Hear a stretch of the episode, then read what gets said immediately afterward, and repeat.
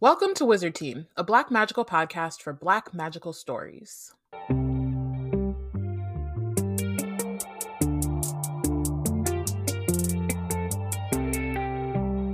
Hi, everyone. It's Bayana, Robyn, and Porshèa embarking on a journey through the many fantasy stories written by and about Black people. Currently, we're reading Legendborn by Tracy Deonn, and today we're discussing chapters 39 through 41. But before we get into those chapters, let's talk about what happened previously on Wizard Team. And let me just say, if you are not one to sit around and be played, then you need to go check out our Instagram where we have done a summary in meme form. So you don't even have to listen to this part if you don't want to. You're going to slide through our memification of our previous episode, you know? That's very true. Uh, That's my favorite part. Bayana compiled it very nicely for us all. So you just you can have a you can have a picture or you can pull it up as I'm talking about it and we can just walk through together, you know? An audio to go with that visual, you know? Let's go. All right. So previously on Wizard Team, Bree wakes up with a broken clavicle and internal bleeding um, as pictographed. Uh, DW staring at these post-its on the on the wall. She doesn't read them. She's like, mm, "Am I technically um, literate? Yes. Do I think I'm actually going to follow these orders that William gave me? No." So she goes to go find Nick, but instead of she gets to, before she can even get to contemplating like the full thing of like Nick not even being around, she hears Sel throwing a tantrum and he's so loud like he's outside in a forest cracking trees and she can hear it all the way in the lodge. Everyone in the lodge is like mm, that's just Sel throwing a tantrum. But Bree is like i can help him. And she goes she goes out there. Uh, she realizes that he's angry and aether drunk because of him doing the oath um, and he's disgusted by himself and worried that he will be let go as King's Mage. And as we learn later in the episode, he's very validated for having these fears because Lord Davis is an a-hole who will follow back on these words. Like he will pull through. Bree makes a connection between his words and Ruth's memory, what he says about like being King's Mage, and then also the memory that she shared with Ruth, where she noticed um, a Merlin opening a gate in 1995. So she's Bree starts to pull together. What if the attacks from 1995 are connected to the attacks that are happening now? So Sel and Bree pull on their sleuthing hats. Um, it's looking very uh, Sherlock and Watson right now. Um, they go to the Davis house and they open up King uh little not King child let's not make him King um they open up Dr. Davis's um study they open up the folios and they find out that not only um are there files that document what happened back um in 25 years ago but also that Sel's mom was the King's Mage who allegedly opened those gates that um happened she had been let go because of this and um, she is still alive despite Sel being told that she was dead. Jinkies. Jinkies.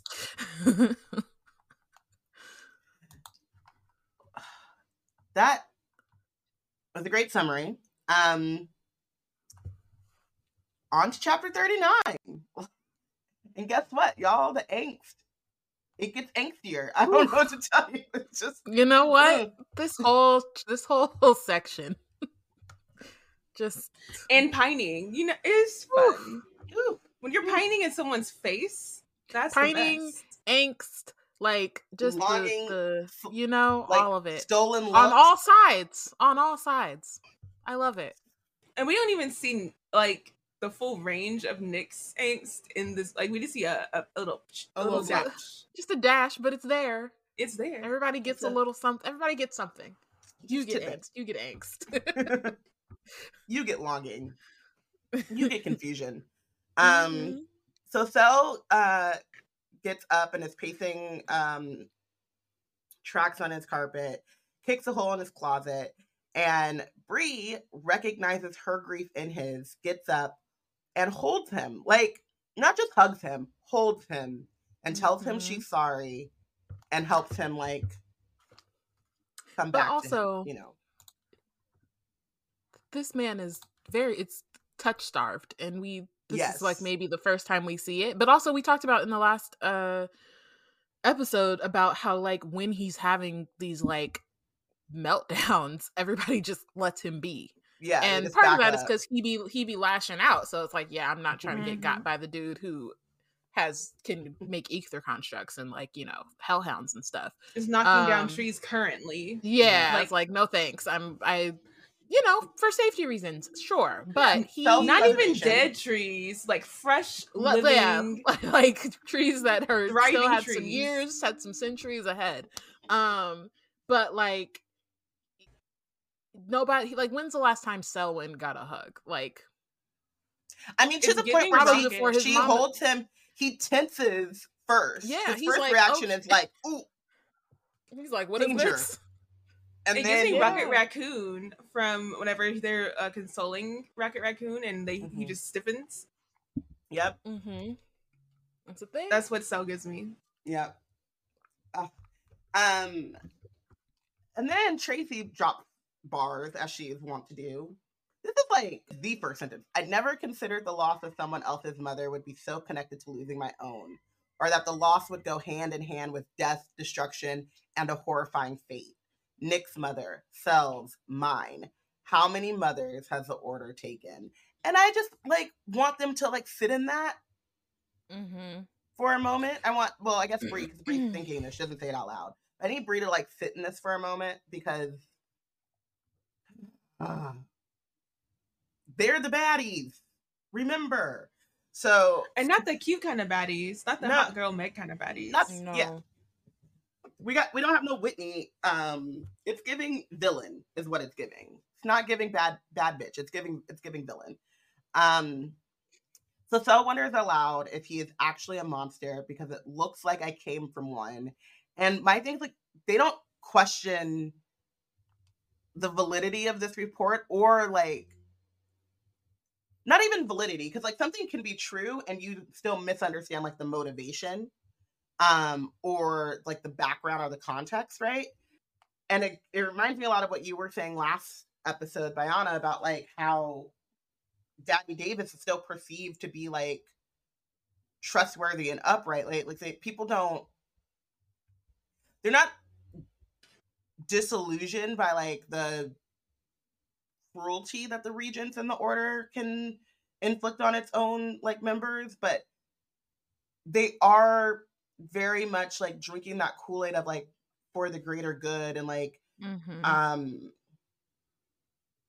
and kind of like you know it reminds me of like when you see people just like taking police reports at face value or like the PR from a country um as like factual truth Right. um and you can kind of be like i don't think that that should have happened or i don't agree with like the punishment or of the crime but you never stop to think that like maybe the crime wasn't a crime or didn't happen that way or is being misrepresented and Mhm. so i i was like just really struck in this part of this chapter by like that um that lack of skepticism i guess um after reading this report.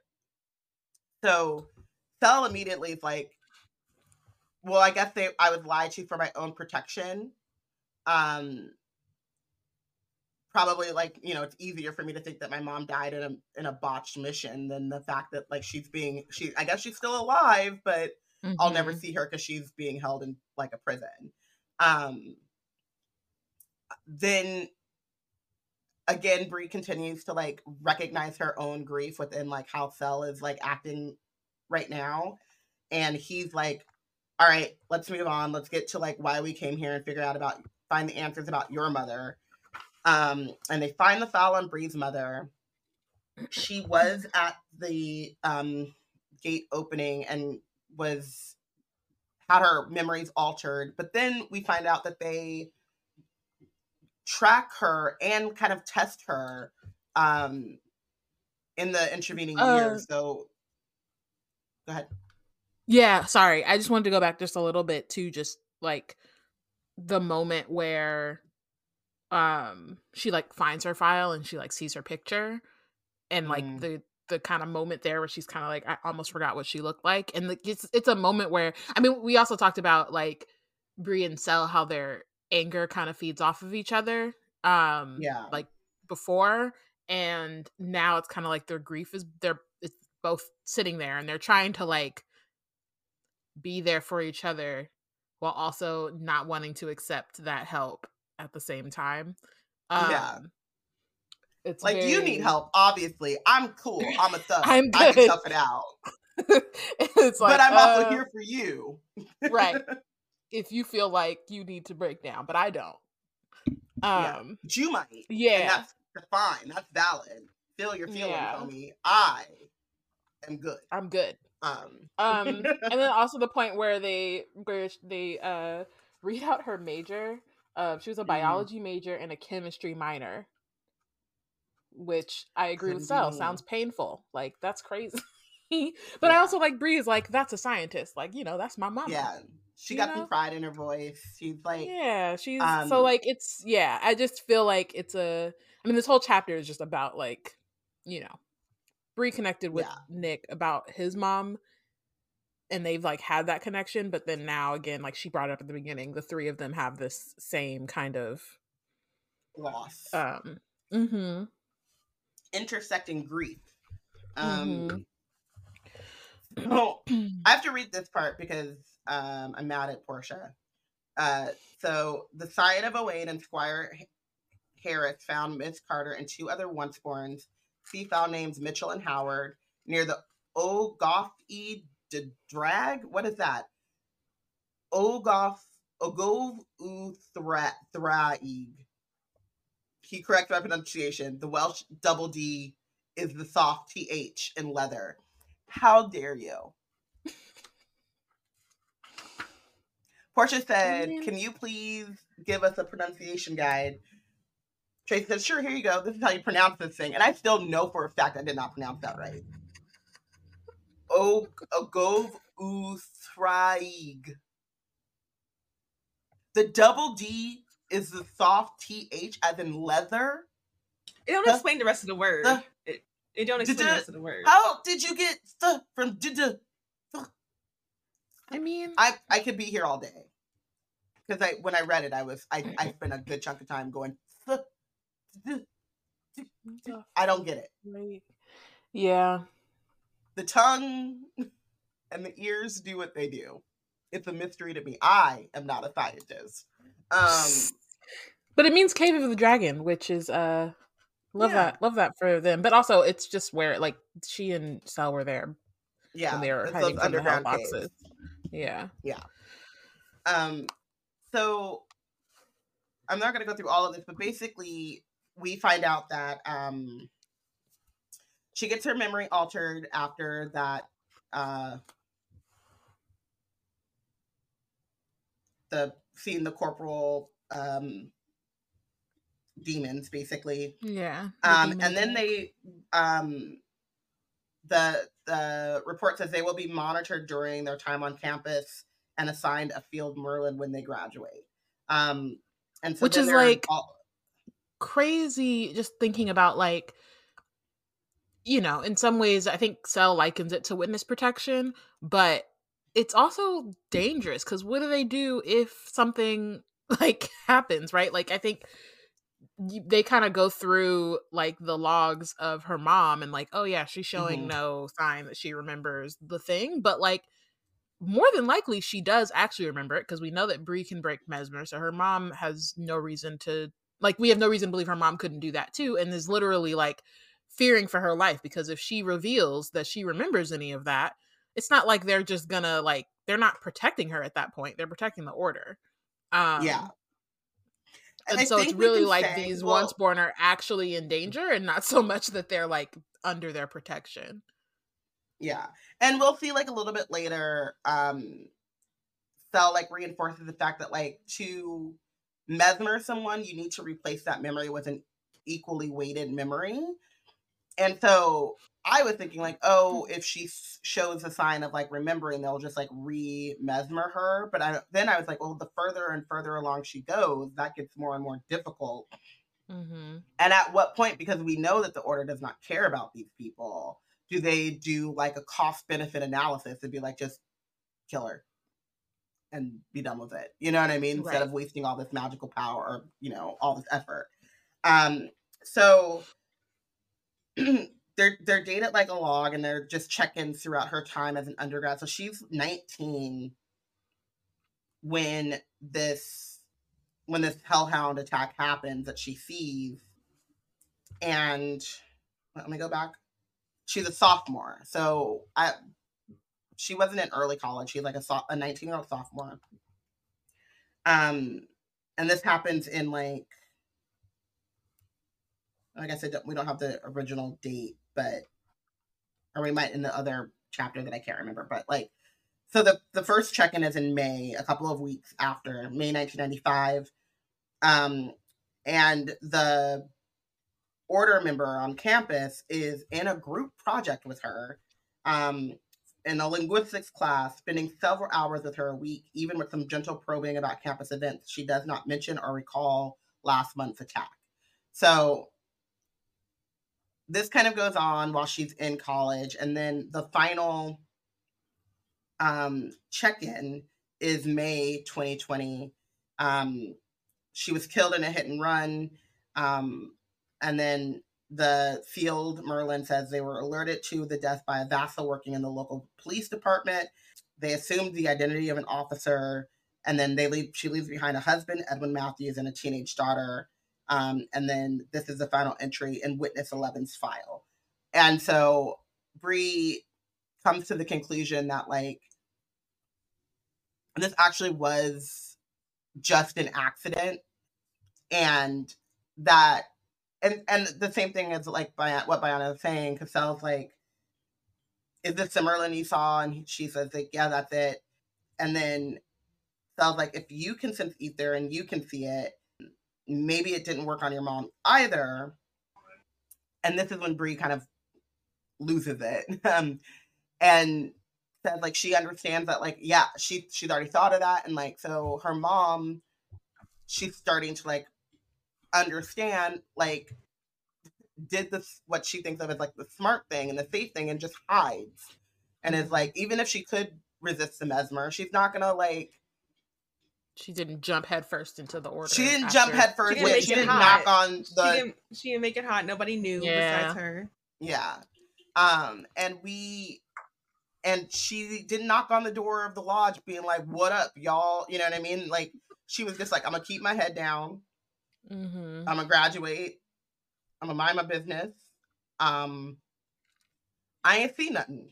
My name is Bennett. I ain't in it.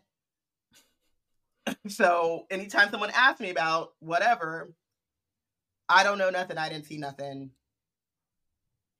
No. Um, and so Bree calls herself a selfish daughter. Um, she did saying like her mom did what she needed to do to keep herself safe, keep her family safe, keep her daughter safe. Um, and that she hid um, this knowledge from her or tried to, but it didn't work because Bree is selfless and she had to come and dig.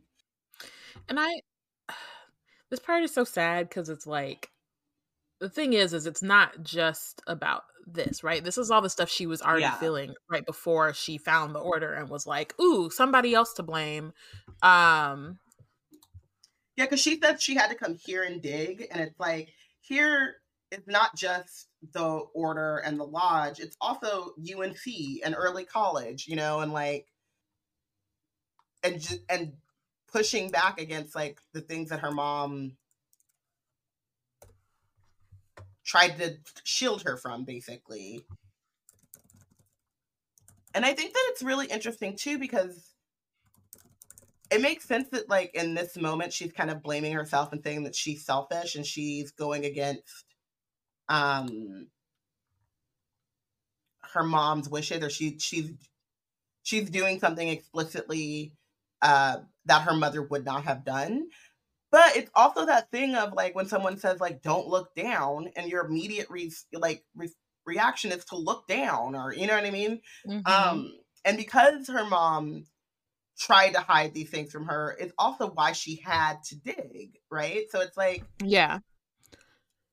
it goes both ways. Like there's a way in which I, I I believe this that like her mother could have shared some some more with her with Bree, um, given her some level of information and still kept her safe and still said like if anyone 'Cause, like, asks it's- you, It's we don't talk to about be this. like informed in Yes. that way like it's hard to to know what to avoid if you don't know why and like she obviously can tell that the order is dangerous but she is in the dark like Yeah. she's spending all this time trying to figure out why um versus if she had And it allows for, like- beforehand she might have made she might not have made different choices but she would have made more informed choices Yes. And this is like something that like as someone who works in communications and tech, like we have to fight against all the time. And like I'm always like advocating for more transparency because like the more cagey you are, the more you lend to kind of tinfoil hat conspiracy thinking, right? And it's like, even if it's not the case, people can tell that you're hiding something and then what they think you're hiding can sometimes be 20 30 times worse than like just being like oh nah man we you know we got rid of this thing because it costs too much to maintain is much Mhm. easier for people to understand than we got rid of this thing because we there's lizard people telling us what we can do and we are like and and, and beholden to China and China, you know, or whatever like people come up with. And sometimes it's not that, um, you know, Occam's razor or whatever, but like sometimes it's just it's not that, it's not this big conspiracy. Not that the order isn't a big conspiracy, but right I- and even like that's the thing is like you see all of like- the you see all of the like like Bree's mom successfully like hid or kept Mhm. herself and her abilities like under wraps and like again like you said like obviously the order is still a big conspiracy like she knew and so she was like i'm not gonna tell my daughter about this and i'm gonna try to keep it from her because i know that the order is watching me um they just didn't have anything to do with her death. Like all, you know, there's still other stuff that popped off around Mhm. her, but it was not a direct um contributor to, and like, like, Bree's mom too, I feel like she's probably like, yeah, this is a big conspiracy, but this conspiracy has nothing to do with me. It's not a danger to me or mine. So let them go. Like that's that's some white people shit, and let that go be some white people shit. You know what I mean? Like we don't get involved in like their their fights. You know. Um. mhm. I think it's also just personality types. I think we talked about this um on as a side, like on it, like not probably within uh the podcast, but um how people learn in different ways, and like how I think all of us here are more like, if I see someone else go through it, that's enough. Like I see it, I understand, I'm not doing it. Um, Yeah. and but some people need to learn through like directly going through the thing, even if they see it, it doesn't really um connect with them. And I wonder if Bree, especially grief stricken Bree, would have been receptive to even if her mom had warned her, forewarned her, like if you see something, no, you didn't. You know what I mean, kind of thing. mhm. If she would have been receptive to that logic after she actually had seen the thing in the party, right? Like, would she really have like come through with her mom saying, or would she been like, "Nah, I'm about to figure out what this is"? You know what I mean? So it really just depends. But I also think that even if that was the case, she would have gone about it differently. She wouldn't have made herself known to the order in the same way. You know, like it would have been. she might not have even gone to UNC. Like I think like that's the Yeah. whole like root of That's what she's think- argument yeah. in the for in the first place is that like her mom was holding so tightly to her that she wanted to like break free of that. Um and like again, not to say that she would have made different choices, but she would have made informed choices and it might have like changed it might it's and like you know maybe she wouldn't have infiltrated the order maybe she would have been like you know what my mom wanted me to stay clear of them i know they're like you know what i mean she would have had more information on them. Or she would have else. investigated Like, the order, but not infiltrated them. You know not what I mean? Infiltrated, your- or she would have already on a- come in with more like preconceived notions of who they are versus like coming Mhm. in completely like uninformed and getting their her initial like knowledge of them from them themselves. Um maybe she would have like be found Patricia faster eh, before that. You know what I mean? There might- there might have been different ways that she went about it. Um either way, like the the point of her feeling selfish again is really stems from the fact that they had that big argument before she passed away and not necessarily like it is this too um but it's like a compounded thing that she's been repressing and ignoring and like projecting onto something else and now that that something else has kind of fallen apart and shown that like a nope that's not it now she's like oh then it really is me i am the problem which is not true but That's, that's, not how she's that's how she's Yeah, gotten that's there. yeah, I and I think component of grief is also just like living with like not having the options anymore, like not having the option to talk to her mom anymore, not having Mhm. the option to see what her life would have looked like if it continued with her mom in it. And so for that reason, I would love to see some fanfic um of like what would happen if Bree had been forewarned um and um perhaps if she had like we had got a separate book where a, a different book where she had actually like interacted with like her rebellion was instead with talking to the rootcraft community because she knows that her mom didn't. So she's like i'm gonna rebel against my mom by talking and engaging with community that she refused to engage with. Like that's what i'm gonna do. And then that somehow leads to her getting involved with like um like not like competition but some kind of conflict with the order given like what they can do. And also the fact that she is freaking arthur's line. Like that would have been like an interesting Right, and I- spin on the story as well. And obviously like Bree doesn't know this at this time, but like yeah there is nothing like she's going to get thrown into this eventually. she can't avoid it She can't Right. avoid Yeah. it. She is our author or a part of Arthur's line. But so this is one thing I wanted to point out too. It's like so she's um saying that she like she's selfish. She had to come here and dig, and then she said, um, you know, self trying to comfort her. This is back to like two people, two broken people trying to give comfort without receiving it.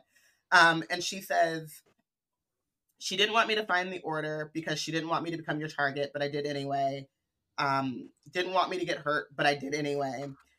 I had to barge in here with the barest shadow of a plan and no clue what I was doing. And I know that she's going through it and I know that she's in grief, but also we stand some self awareness. And I'm glad she got that, it. like, she got there in the end and admitted it to herself. If nothing else, I, I, I don't wish her pain. And I'm, I I feel very like sad that she's grappling with the, all of these emotions, especially in front of Sel. Um, but she admits it was She the barest shadow of a plan. yeah Um, it's okay So she's gonna keep doing the same thing so it's fine yeah, I thought she mean, knew it. Was, she's known it the whole time. She's never been in denial. She's been in a She place just- of like, she just I'm gonna, didn't just. I'm gonna just keep moving. Like if I keep moving, then it doesn't matter to me. It doesn't work. It doesn't matter. I wouldn't say I'm I up wouldn't say that she next was in denial, but I would say that she wouldn't admit it. She'd be like, "It's fine."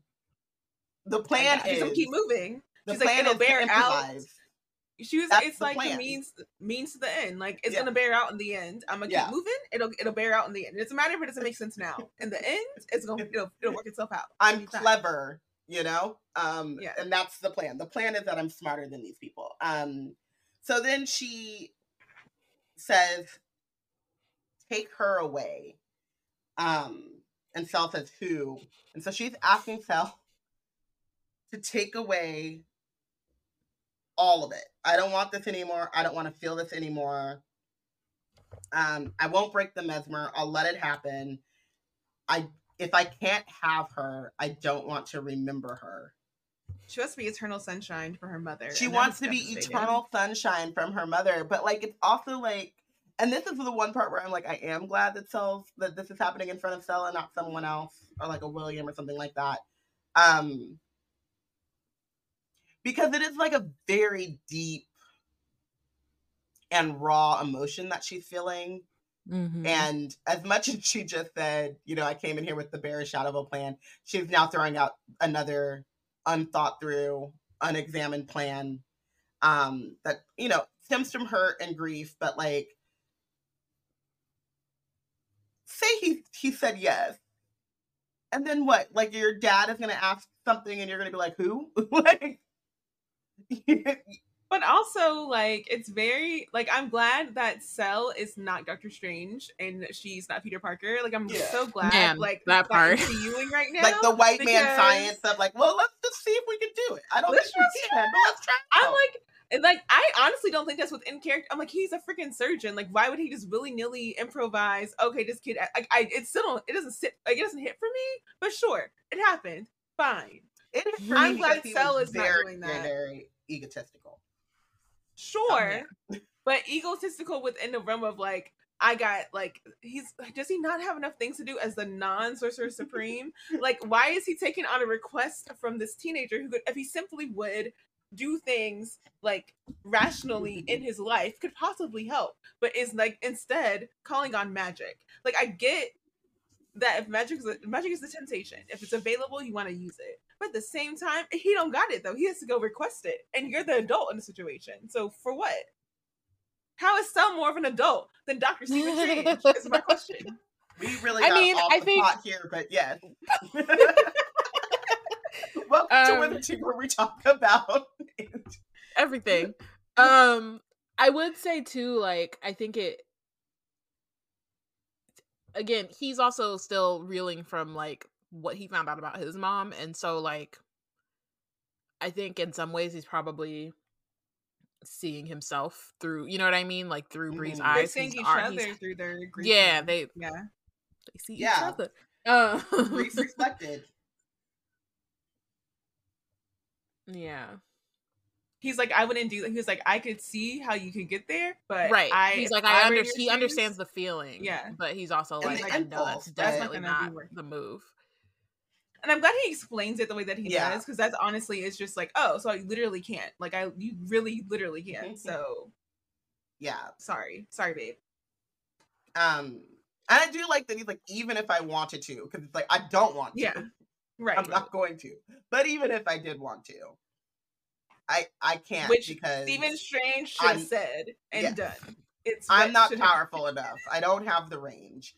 Um, It's not even that it's not even like the power. It's literally like you have to replace it with something, and it's like, where does that come from? Like, where Yeah. would you even? what is the equal What weight is of your what is mother? comparable? Yeah. Yeah, Yeah, And either but way, like you're her still entire hurting. existence Like, too. yeah. Not just like her death, but you have to her whole life, her your whole everything you know about your mother. Mm-hmm. the fact that you're born. Right. Have you?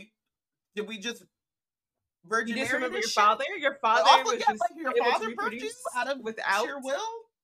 Yeah, you know um so then she breaks she's crying she runs Bree loves to do two things ignore some very thought well thought out advice and then run away um likes to it avoidance man She keeps it moving. She keeps it Mhm. moving. Avoidance That works is her consistent um, things. Is it? Is that what's happening right now? Is it working? yeah She's It works in the moment. right- Like I gotta act on this emotion. This emotion is run away. Guess what I'm gonna do? I'm gonna run with this emotion. Let's, let's go. okay. If she that's keeps coming back so. to it my listen a, a, a licensed therapist told me that avoidance works she I said know. I for know. the time You said I don't You know told if by the lot of time- times. in this way. I'm aware that that this therapist told you this. I'm just saying. I by the if she wanted time it stops applied in this working, you then are you've avoided enough to think of another plan to avoid. is hmm. Is what I- I'm not saying you're saying. wrong. I'm saying I don't know that that's what the therapist wanted you to go I don't think with so. this either. rationale. Listen, she should have talked faster because I stopped listening when she said it works. Oh Um, So then she runs to the um she's like, I never should have come here. She goes to the door and then boom, boom, boom. Nick is standing on the opposite side of the door. And that is where this ends. with with Sel's hand on her shoulder as well. As Nick is so- Being like, don't go. And then she opens the door. And is asking somebody not to leave to order somebody that he prosecuted for a demon. Uh, me girl. Please stay with me tonight. None of this is gonna line up. I love it. I'm so sad because I'm like that. We might have a harmony, but we cannot know. we would don't. We would know. never know. We never know.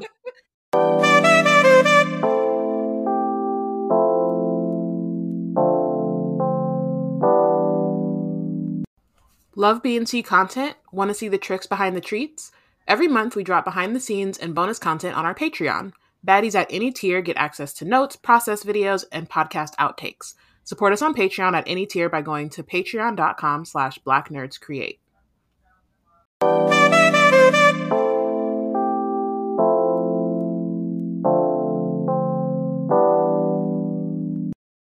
All right. So this is, I will say, this chapter is very short. Also, like we're about to get to some really short chapters. But I can I just forgot about. say, I was I was like, the- I was like skimming through earlier, and I was like, oh, some of these chapters are like a page. So yeah. I was gonna like for Robyn getting the pronunciation chapter and then you getting the full on angst confrontation chapter. I'm like, this is so on brand. Like this spat of, of chapters of alignment is really on brand.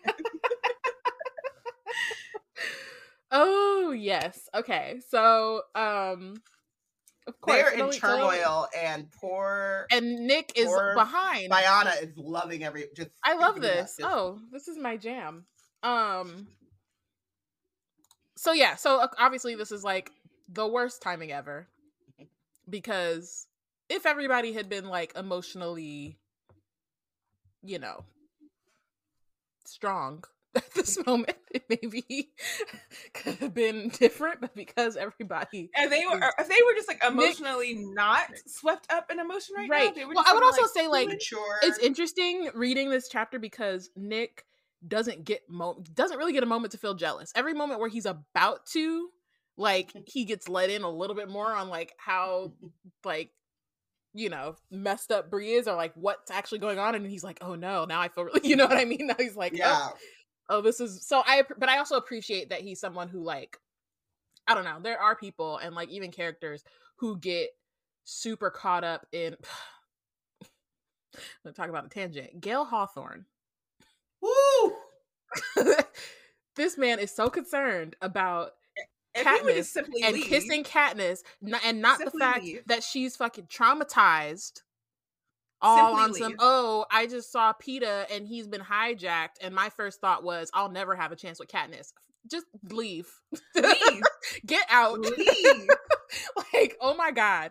Um nick doesn't do that right? He's not he's not prioritizing He's not making it about him. he's not making it about him. He's not prioritizing his feelings over Bree's. He like genuinely cares about her and what's going on. And like he's confused and a little like upset about the fact that it's Sel that she like made this discovery with but he's hilarious. but it's not like But he also very quickly is like, table that. yeah like exactly he's like that's not what it's about like i can he has Yeah. those feelings and he deserves to have those feelings right but it's not the most pressing situation right now and so he can leave that on the side he can start to feel it and then be like nope we can put that on the side and then we're gonna like deal with the issue at hand which is that Bree is in shambles and is talking about she's leaving um instead of you only kiss me when you're upset. Like i'm about to mm, never wanted to i mean that's actually not true i want to punch a lot of fictional characters. Anyway yeah, um, so is a very you know when i read it as a as a teenager because i reread it this year and it had been at least 10 years since i read it. I didn't Oh. feel as like like viscerally upset about Gale before that. I was just kind of like you know it's his best friend her best friend. They're not like romantically compatible whatever. I just kind of left it there. Reading it as an adult i was like no. Somebody I'm now I'm realizing that I've He only, doesn't- i'm like he doesn't have to die but just like shoot him I've only ever read it as like an adult I was like, can he not get caught up in a snare? Like i'm like yeah, come I've- on because he was always irking me where I was I mean the whole I couldn't. I could a lot of times I couldn't parse between whether I was like more mad at Suzanne for writing him or him. Mm. Like his, you know, sometimes like Mhm. okay, your character makes sense and it makes sense for this character to behave this way, and then Yeah. sometimes you're like, but you didn't have to write him this trash. Like Yeah. just, I mean, I will also say like person. Yeah, and I will say like mm. reading Mockingjay, I felt like I understood what she was doing with him, and like Yeah, on a on a like narrative and like philosophical le- level, I appreciated like his character and showing like his like thought process, especially as it regards to like the actual revolution against the Capitol. But when it came to just Katniss herself, f him, he could go. I Like, mean, Like, like, like she like, does not no. have time wrap it up. to care about your feelings. Like These- you're you're watching her in the. Hunger I was like- Games, feeling jealous about some other kid who can also be While murdered. she's like, like, she's in a fighting murder for game. her life, she's in a murder game. by volunteering for her sister, who you're supposed to be taking care of while she's out She- here in these fields. You're supposed to be taking care of her family, taking making sure you're backing her up as her bestie, making sure she doesn't worry about her family while she's away from her family. That's Never, not once, doing. at no point And in you that do it. entire trilogy did Katniss have like A a, break? realistic time to sit down and be worried about his unconditional or unconditional just like help like just like Peeta was the only one who was like unconditionally giving her Peeta oh like it's Mhm. tra- it felt very transactional Even after he the got freaking, even after he got uh, hi, uh, what's it called? Hijacked. He was still at once he Mhm. started to calm down and you know realized some of that stuff wasn't real. He was still Katniss was it. so anyway. I don't know if we're gonna keep that in. We got to figure out something to do with it if we don't. But like we're not gonna read this book series but here's some of our thoughts but like, uh, and it just makes me you know appreciate Nick more, especially after having like just done that. Yeah, Um, especially because like as a love triangle i feel like i dislike and we've talked about this like our dislikes in love triangles but i dislike love triangles where it's very clear that the main character is going to go with one person from like Mhm. from early Mhm. on in the triangle and you're like so then why make it a triangle then? Like Right. why is this happening? And i appreciate with with hunger games because katniss is again should be ace um is so wrapped up in so many different things or whatever like she really just can't be compelled to linger on romance too long because there's so many other things she's got to be worried about and it really is not a big priority for her again Right. should be ace um I don't even know if it's like I don't even know if it's that Katniss should be ace, but like there is no room for but romance. she really she in the Hunger emotional she's not Emotionally, compelled she, in she that read way. very ace to me as well. yeah She just read very ace to me, but also there is no room for like thinking about like if you do not if you can't envision a how can future you for see a yourself, future yeah yeah. if you can't envision yourself living through the next week, what are we doing? What are we doing? and you're worried Okay. what i'm doing while i'm over here battling for my life get out of my face ooh I, ooh Gale gets on my nerves He's the, he's the worst. Okay, okay. So, um, so it only takes a second for Nick's eyes to take in her tear-stained face, Sel's hand on her shoulder, and Sel standing behind her. Um, and so obvious. So Russ and Felicity are with are with him. Um, but like obviously, right? Like if you just take in that scene on its own, immediately Still Sel's getting Sel's getting thrown out the house like uh like Jazz in the Fresh But Prince. at least Just- Kate is resting. It's not like he's like grappling, like right. holding her but down. you know, it's even still, it's like if that's all He's you're going her. off of, Yeah. you're like, wait, what? The, I told you first of all, I told you to stay away from her. Now you made her cry. like, and he told her to stay away from him. Like y'all about staying to away from do each it. other. We're about to Yeah. throw him out. Um, so Nick is like, what the hell is going on here? Um, and so Bree immediately is like, I need to go home. So she is not, you know, in the same way that we talked about, like just in the last chapter, about how Sel and Bree are both trying to help each other and also not receive that help. Like Nick is not who she feels like she needs to see right now because she doesn't want to like feel his concern for her. She doesn't want to be comforted. That's why she's running away from Sel right now in the first place. And so she knows that if she sees Nick and like deals with him and explains what's going on, like any of the like trying to build her walls back up is just not gonna happen. Um I also And- think too. Sorry, like really quickly. Yeah, that, go ahead. like, she she's grappling with all of her own stuff too, but like sh- I think seeing Nick is also another level of guilt of like I pulled you back into this world, even though, as we know, he was gonna get pulled back in anyway. He was gonna it's gonna happen Um, regardless. He was gonna happen regardless. But like I, I pulled you kicking and screaming, and it wasn't. It was what it was looked like. You know what I mean? Like I, it- it, Mhm. was an accident the whole time. Like, um, right. So it's like further like more guilt. More guilt. Yeah. So it's like I can't deal with you trying to comfort me when like once you figure out what actually is going on, you'll notice that like my hubris It's all just kicked off. Yeah, it's all my fault. Yeah. Um so Nick is like, I'm "What selfish. why?" He he turns to Sel and is like, "What did you do to her?" I didn't do anything, so Sel, not that you'll believe me. Um then Bree confirms it, but Nick is like, "Then why are you crying?" Um she again doesn't really explain. She's just like, "I got to go home." She asks Felicity specifically to take her. Um and Nick is like, "I can drive you." Like, what do you, what do you mean by that? Um but Bree, I can't look at him. Felicity, please. So again, she's just like she needs she wants to get away from this situation. Um and so Felicity's like, sure, asks Russ to bring her uh car, which as an aside, Can we talk about? I love that for her. I love that she uh, instead of just being like, "Oh yeah, I'll go get the car," she goes, "Rusty, can you get my car, please?" You know what? Baddies up one. I love the the the like why do what you can when you can make a man do it for you but Rusty as an i don't like that you don't like Rusty? Rusty I think it's cute. I like that he. There's, there's, I don't mind. It's it. there. It's not like anyone else is calling him that. Right. Don't. Mm-mm. Oh. This is and she's British. If It it gives was her like- the the I British accent does a little something more to it. You Oh, know, maybe. maybe i think it's i think it's because of russ like and rusty i think it's like it just sounds like rusty i don't know i think it's really just the wording like Hmm. if it was a pet name for like with a different name maybe i wouldn't care if it was nikki go get my car i probably wouldn't have such a ugh I don't like. so Ni- I like Nikki less. I feel like maybe yeah, I don't it's like because Nikki as much. uh, Rusty is- because I know I've known people known Rus- named Rusty, so it doesn't bother me like ear wise. It doesn't bother me. Yeah, it didn't bother me at all. It was more just like you know that's their relationship, and Yeah. I mostly was like, yeah, you better go. She- It's I like, go, 'cause- go get that car, Russ. It reminds me of like like whenever like because this when we have a good relationship, hopefully it's a good relationship. Um, like Darren, I'll be like, like I we were in a whole other country, and I was like, would you mind grabbing me some books while you're in the town center? He's like, sure. I'm like, yes, I get the books that I want while I'm where, while I'm actually on panels. mm-hmm. Exactly. It's a teamwork. Right here. Teamwork. Teamwork makes the dream work.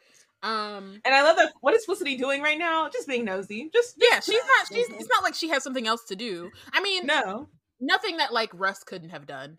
Yeah. yeah But she's there to maintain and make sure no blood is or not too much blood is shed i guess right, and I think also like if Bree is looking specifically to her with for help, like in that situation, it's like less she could be like, maybe. I need to stay with her Yeah. until the car is here, as opposed Less to men. leaving, and who knows what's going on exactly.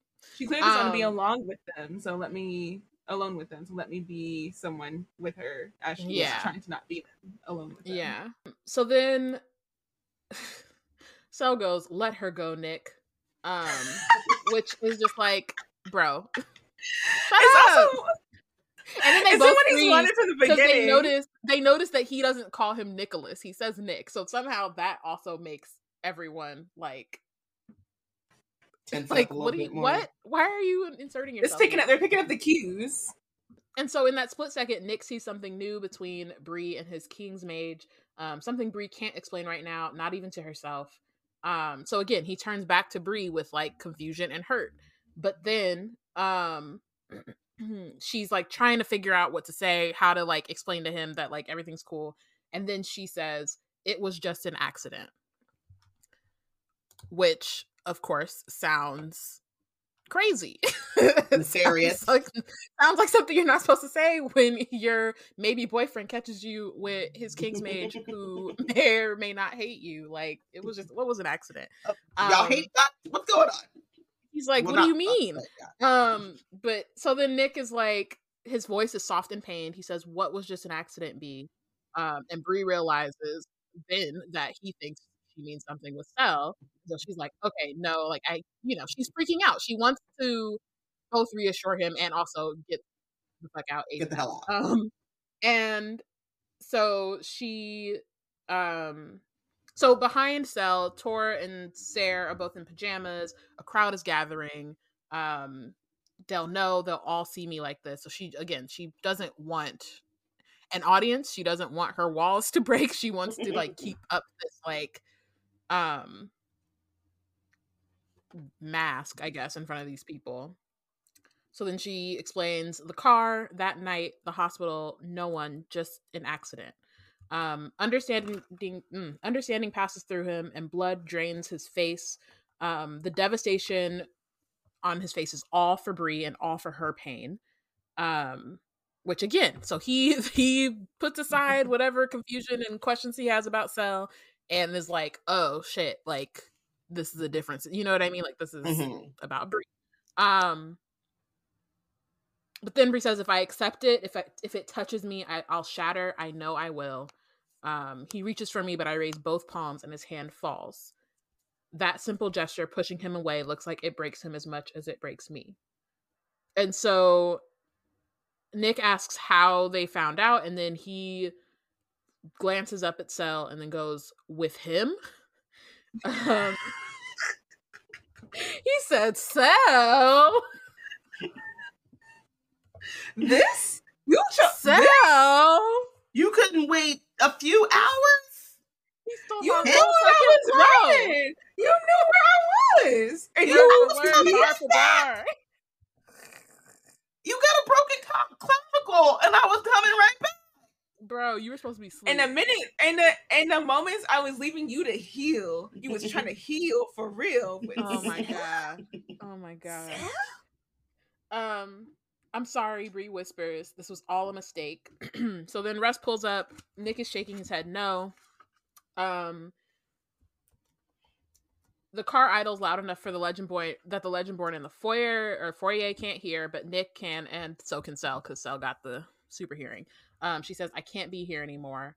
Um Nick is like, no, wait, please, I need you. You have to know I choose you. I want you, Bree. If Camlann is coming, I want you. Um I I you know, that's that's a that's a it's a moment. a- I'm sorry. We need a It's we need a notebook in the rain. Yes. He said, he said, please. It's just like angsty, sad R and B vibes. Yeah. It's it's We need a Ugh. Sisqó spinning. I'm gonna find the song that I'm Ain't thinking nobody do drama like a Sisqó No, he doesn't. It's very true. Um ripping his shirt but yeah, so like it's to his knees. so- Mm-hmm. Um, so it's definitely like this moment where again he's got a lot of questions still, but again, the most important thing for him right now is Bree and like his feelings for her. Um, but Bree is like, no, you, you don't.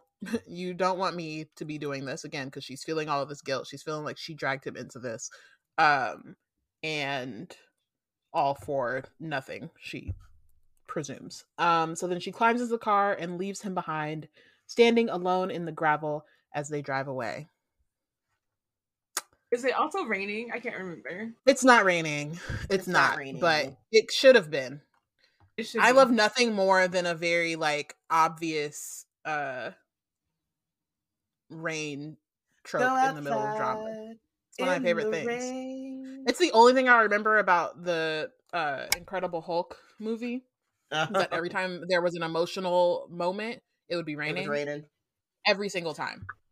I feel like the 1998 or 99 version of the Parent Trap did this very well. Like the final scene with like oh the yeah. mom and, And like sister leaving to go to London, and it's just like raining, and then the song that goes with it like, every Mhm. time, and you're just like, man, I'm writing my feelings. It really it really hits, you know? Like It really hits. It really does. Um, That's but so it funny wasn't 'cause I raining, and hate that's that. okay.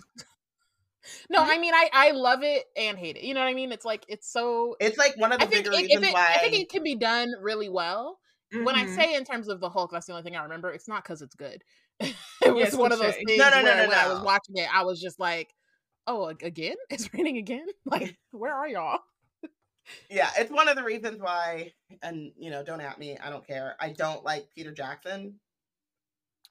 and when I have a harder time because it's like let me get to the emotion on my own. Like you don't need to like be like sad. Like he'll because he will give you rain, a, a an orchestra, a, a pushing close up on the face. Like I get it, I get it. I don't think I've seen any Peter Jackson works outside of Lord of the Rings. The King Kong. I never saw Lord of the Rings. The King Kong was the one King where I was like, I mm-mm, no, Is uh Absolutely Tom not. Hiddleston in that one as well, or is that a different? no, it's a different one. It's an earlier King Kong. Oh goodness. Well, I already sound okay. I'm waiting for this song. So let's get into chapter 41, and let's to be clear, chapter 41 starts part four, which is is it the final part, or is there Yep. another part after this? It's the final It's part. the final part in this story. We are at the at the final countdown for what we know is to come. But in our breakdown in these episodes, I'm sure it's gonna really get hit home because reading it through is one thing. Reading it through and like contemplating the intricacies of it as we go. It's a whole other thing. So I'm already ready for this part four to be giving us a lot. And so we are straight up in compartmentalization Bree. She honors her mom's Bennett not in it methods by trying to adopt them herself. She, you know, you know, the whole time we've been complaining about how Bree was not answering her phone, not checking her phone. What is a phone? Why does she have one? that was her. That was how she relates to her phone. Well, now that comes in handy because that's how she treats everyone from the order when they try to ping her. She's like William, Smitty, any like why for what? I don't know you. Like she's Mariah Carey, and the order is uh is J Lo. She does not know them. So she's like, you know, on this very much like I have to study. I'm going to go to class. I'm going to eat my meals and repeat. That's it. And it's funny because girl, it's week two. Week is it week two? Maybe Or is it three. Maybe three. it's week three in her college career on an accelerated pathway and she is now putting her head together which i feel like is it can be a usual kind of journey with people they get to college and while out for a little bit and then they'd be like you know what i actually need to pull together i'm actually I mean, I feel like that kind of happened. Well, I don't know if that happened with me, but I've seen it happen a lot. I think it happened with me a little bit in reverse, where I was like, okay, now I know where I'm going. I know where my classes are. Now let me go out of control. Um, I know that my mom is not going to just pop up out of nowhere because you know that was always the constant fear with me. Um, still happen sometimes, but you know. Now let me see what happens if I decide to not go to class and go get some coffee and and wander. Um.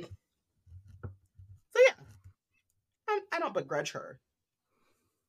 yeah she everyone goes through their journey in different ways this is bree's journey and Yeah. they're sim- I'm Sometimes you have to get mauled by a demon a few times before you think, hmm, let me focus on my studies.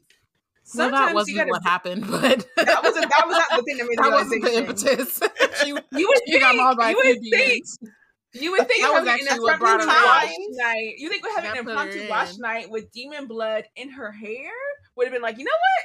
This is too much. This is too much. Team too much. No, no. Gotta let this go. Mm. No, no, no. It was the fact that she realized that her mom had seen the similar things to what she'd seen and had chosen a different way. And she's like, oh, shoot, I'm effing up. And sure, this is where we are. Um, and but this is like as her bestie and roommate, Alice is seeing this like direct flip in behavior and is going to confront her about it. And I'm glad she does.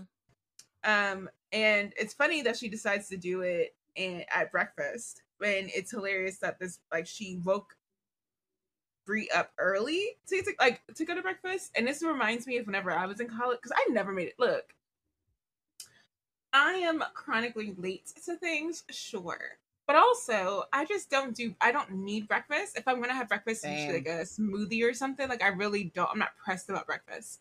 So whenever It depends for me. And I, I'm just not pressed about it. like brunch. I can do a brunch. Breakfast. I miss brunch so bad. I told my friends the other day, I said, I'm gonna have to start watching the NFL again just so y'all invite me out so I can go have brunch. I just like I'm like I because brunch timing works for me and the meals work for me because it's like a mixture of both in a way that I actually enjoy it. And br- and breakfast, I've got to be in a real mood for it. Like it I don't has like to eggs. really hit. Sometimes you get sick of having sweet stuff. Like I don't want pancake every single time, though I will. or French toast. You'd be like, mm. Yeah. Sometimes I Mhm. want the savory, but then the savory always got like 15 eggs on it. And then also, I'm sorry, it's the breakfast tangent, but also like I just like as someone with like dietary issues, it's just like I can't be having all that. So that's a lot on my stomach that is not going to go well. So I'm a I have to be very selective and thoughtful about when I'm going to engage and like if it's worth engaging with or if there are options that work for me that I'm going to be okay with. Um, so brunch usually tends to work out better for me generally because breakfast is very bad dietarily sometimes. Um, so she i'm talking about the timing because uh yeah i also as someone who was also pulled out of bed early when we were in college to go to breakfast and the breakfast was mid and i was like y'all pulled me out of here for what but okay For this? I, for a waffle on the griddle i y'all walked me out of here for this waffle on the griddle so an and Sorry. I could I could anytime I go to a hotel and they have a continental breakfast, the same thing, same little waffle iron. Oh Flip, yeah, flip, no, boom. I very. I mean, tw- uh, COVID really solidified this for me, but in general, I was like, free breakfast is not the thing, and even the coffee. no. No, that's not a make or break. It's not. It's mm, no. So you know, shout out to the Hampton Inn in Santa Cruz. That banana came in handy. Them, them fruits, but that's about it. yeah. So I feel like Bria is like in a similar lane of thought, um, because she is like dragging in this breakfast. She's just like her brain's not all the way on. Same, um, and she's just like letting warm pools of butter expand from the horoscope ske- section to an article in the newspaper as she's reading it because she she's not her body's not even pulled up together yet. She's just eating and able to read, and those are the two things her body's able to do right now. She's not functioning fully, um, and it's not helped by the emotional detachment she's trying to like compartmentalize right now in this moment. Um, and I think tr- maybe strategically, Alice tried to do this, tried to pull her into this moment where she's kind of like vulnerable enough to like confront about the change that she's had. Um, and Alice um, mentions um, something, and Bree misses it. And so she asks Bree, "Did you hear what I just said?" Bree answers, "No." Mhm. and um she goes into confrontation mode where she puts her cup down and gives Bree a long stare. And uh Bree uh she says to Bree, You've been weird all week. And Bree is avoiding her gaze and pokes out of her bowl of grits with a shrug and then says, just focusing on school stuff. I got a C minus on an English test, so it's clearly warranted. What were you saying? And then Alice is like, You've never gotten below an A in English in your whole life. Like, what is going Well, on? there's yeah there's two things here one i really appreciate that she's coming at this with concern and not judgment like she was at the beginning of this Mhm. book um also i mean a c is i get yeah she's got a lot going on and she's been struggling but i would say like when you go to college that is no longer really the litmus yeah like you Yeah. definitely Yeah. need time to adjust before you get back to whatever grades you were used to um Yeah. but yeah Even with AP, I had AP history and I got not great scores when I first started. I was like, excuse me, I am a top student. I always do well. How dare you? And and then it was like, oh, you actually have to study before you could just take your notes in Yeah, class and then just a- come to the next class and you would you'd be on top of it. Guess what? Now you actually have to spend time at home reading ahead for the next chapter so you can be on top for the next one next time you have a class discussion and then a class discussion will help you with your notes and your test review practice Mhm. I will say, as someone who how- like excelled in English and like the written, you know, humanity, arts and humanities stuff, that learning how to study thing, they need to figure out how to do that earlier because that Yeah, was the thing that killed me in college. I was like, I don't even know how to study. Study. Mhm. they had a first year experience course for us where they were supposed like we were we went through like study things like things we're supposed to know like you don't you have to pick up to do in like Mhm. college. But then I got I had first year experience my second semester of college. I was like, okay, great, like so useful now, right? Um, so uh, Alice um says, I know you don't have a dress for the gala thing this weekend. We can go shopping after class. There are a ton of boutiques downtown, and I saw some sales. Bree looks away and then nods inside of her cheek. Um, yeah, about that. I'm not going. Alice rears back and then gawks at Bree like she's grown scales. I'm sorry, what did you just say? Bree, Bree blinks. I decided not to go through with that group, so I'm not going. Hi. Yes, hello. I regret to inform you that you've had a temporary lapse in judgment. These things Mhm. happen, and I'm going to try to make not. I'm going to try not to make you feel too badly about it, but you're going to that gala. Bree groans. Alice, I don't want to This is- go. This is a hard one because if this was just a regular, regular gala, then yeah, Yeah, skip you it. know, uh, no, not even skip it. Like, yes, skip it. Like if you felt like it, but I'm saying like if you're Alice, like yeah, pressure your friend Yeah. into going to this party. But because it's the order, I'm like, she probably don't need to be there. Right. The thing is, like, deeper than just like not wanting to be social.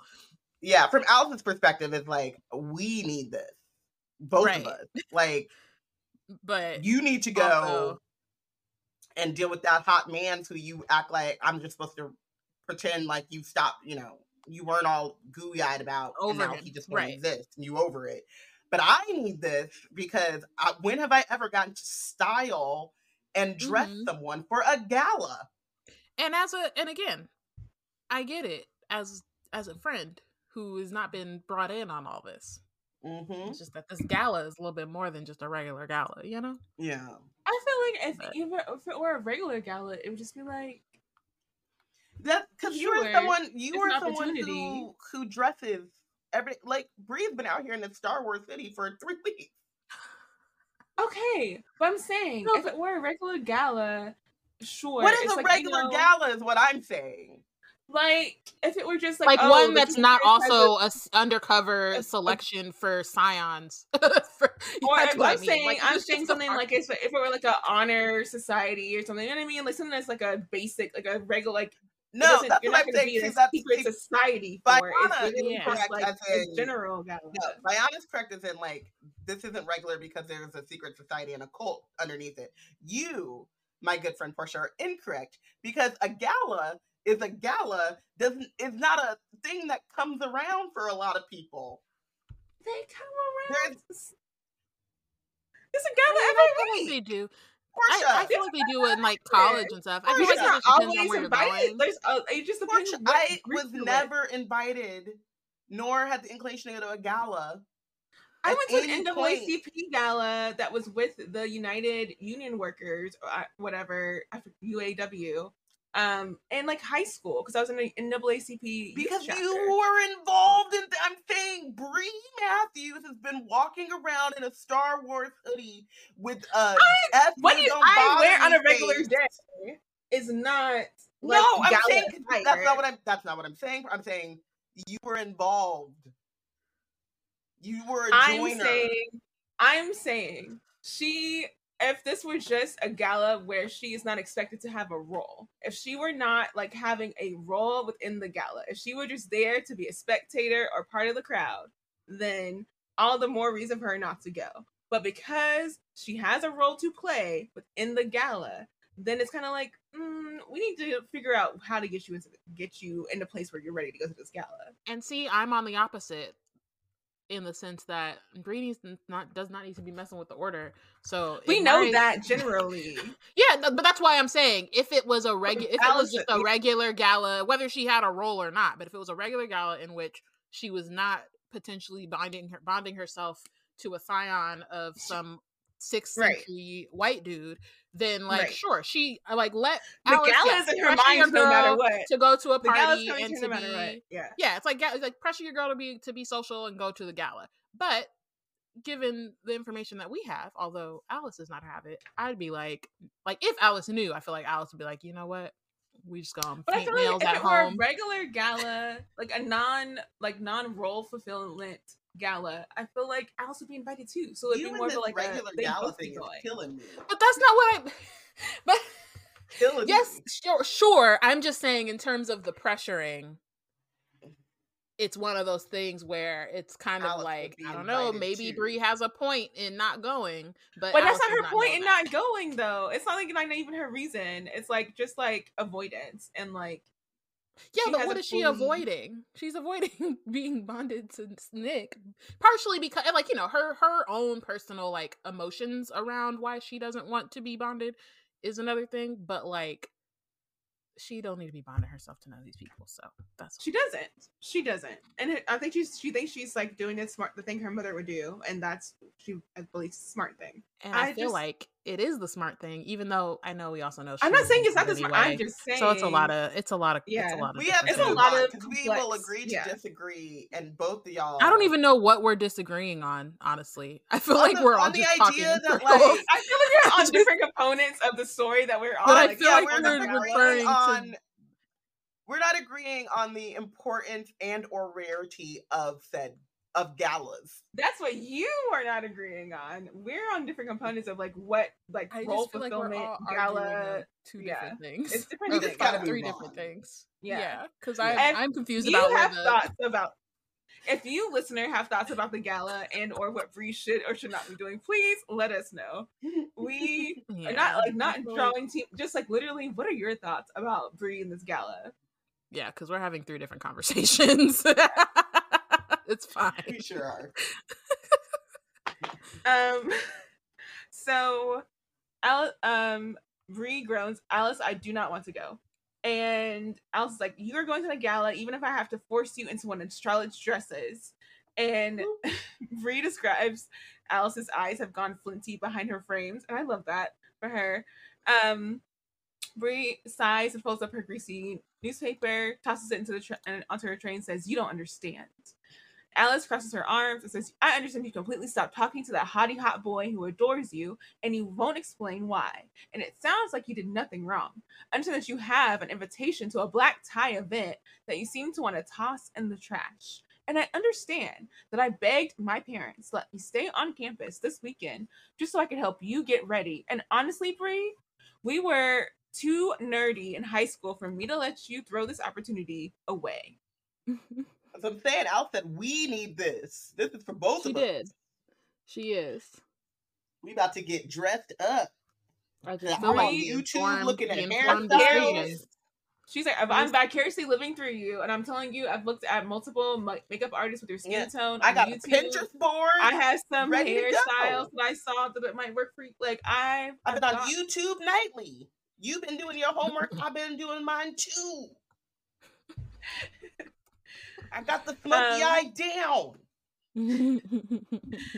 Um, so Bree gapes at Alice after she makes this proclamation. Um, 16 uh, of what has gotten into you. Alice replies, 16 years of Disney movies that I know that you watched just as much as I did. So what's really going on here? And I, that was where I was like, and you know what, Alice, we're that's where we're together because I'm like when I think of think about the social things that I did growing up, and even to this day possibly, uh, but more like when I was growing up, there were things that I felt like I should do as like the teen experience because like as I saw in movies or TV shows or whatever, that was a teen experience. I should go to prom when I have the opportunity because when am I ever gonna have the opportunity to be 16 and go to prom again? You know, you only do it once. When am well, when else am I gonna go do this other like big movie uh conflict point or whatever in a teen life again? I'm gonna go do it.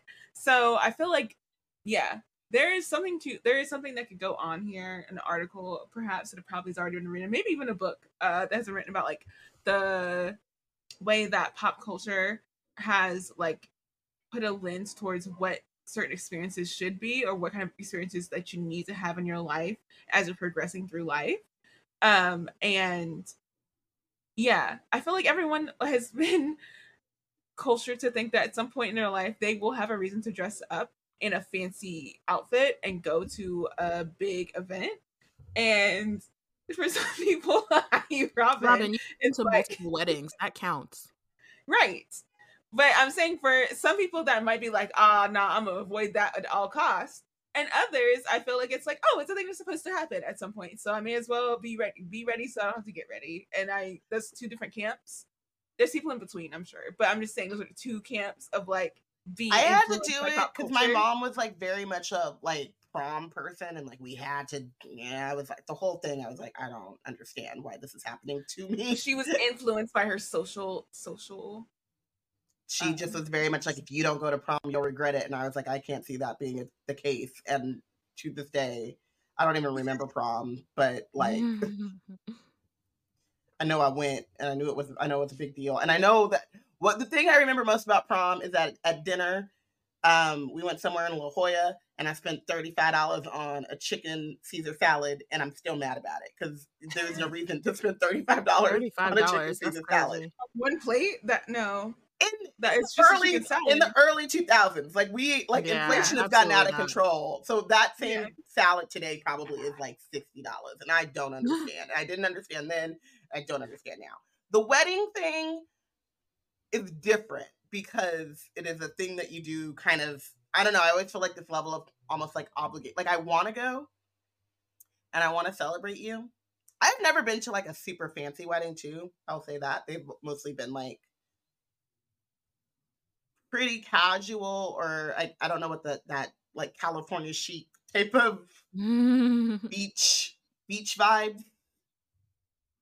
I would say. Um But you still dress up and you're non what you would walk around town wearing. yeah, clothes. yeah. But for me, it always comes down to like, how do I do this with the least amount of stress possible? And then also, like, it's worth doing so that I can go celebrate my friends. But it's not anything where I'm like, ooh, I get to be, you know, I'm not looking forward to the dress up part. That's the part where I'm like, I hopefully I don't embarrass nobody. Which Bayana, who came with me to find the dress for the last wedding I went to, I was pretty sure I was like, I kind of know what I want to wear because I want it to be comfortable. If it has pockets, bonus, and I don't want to embarrass nobody. and I don't want to be confused. I hate wearing clothes that are confusing. Don't put me in something that needs to have instructions for how to get in and out of it. That is the reason why to this day I'm in a fight with wrap dresses. But that's a side an aside we can get to some other time. Mm. Bree yells, I don't want to go. She's loud enough that Alice flinches and that two girls sitting beside them in the cafeteria turn in their direction. She pulls her bag out from under the table and then starts zipping it up and then says, I need to get to class. Alice watches Bree shaking her head. This ain't it, Maddie. What's not it? This. She waves her hand at me. A couple of weeks ago, you were all over this group, texting this Nick kid all the time, going to therapy, staying out late. And this week, all of that's gone? You get back to the room earlier than I do. You spend more time studying than I do. Read the school newspaper. And I know you're not sleeping. She shakes her head. This is not it. I hate slash love friends like this. Um because it's like, God damn it, let me have my grief or like my secrets too. Mm. You know? She's been let she Like- let her soak long enough for her to do this. She let Bree soak for whatever t- amount of time it is for her to observe all of this. But I, So, like, but what I feel, I feel like Bree is thinking, like, all right, I, I'm doing that. Now I'm doing what Alice asked me to do. So I'm, I'm now I'm actually going to convince her that things are getting back to normal. And then Alice immediately was like, uh, uh yeah, clocked. mm, this don't smell right. That's not true. That's not true. But I'm gonna say this. Okay, uh, let me finish with their conversation. So, uh, Bree says, "You get mad at me for not taking school seriously enough, and now I'm taking it too seriously." I a couple of weeks ago I came home crying too. Is that what you want? Of course not. But this week you're a zombie. You know what you need? Bree stands up and sighs. Are you gonna say Jesus? No, she points at me. You need homeostasis. I don't understand that. just- Can you guys explain like the, Yeah, like you did me- with let the, me with the finish. square thing? Okay. Did you just biology me? Sure did. Bree falters with no comeback in sight. In the end, she gives up and just says, I gotta go. She picks up her tray and leaves, ignoring the look of disappointment on Alice's face. All right, science me. What is homeostasis? That's like a, a state of um normal neutrality. Yeah, Something. like finding your center. Like if you are, if you know, if you find your core, you find your center, then you're like you're balanced. You're not like it's your common is kind of like your default. Okay.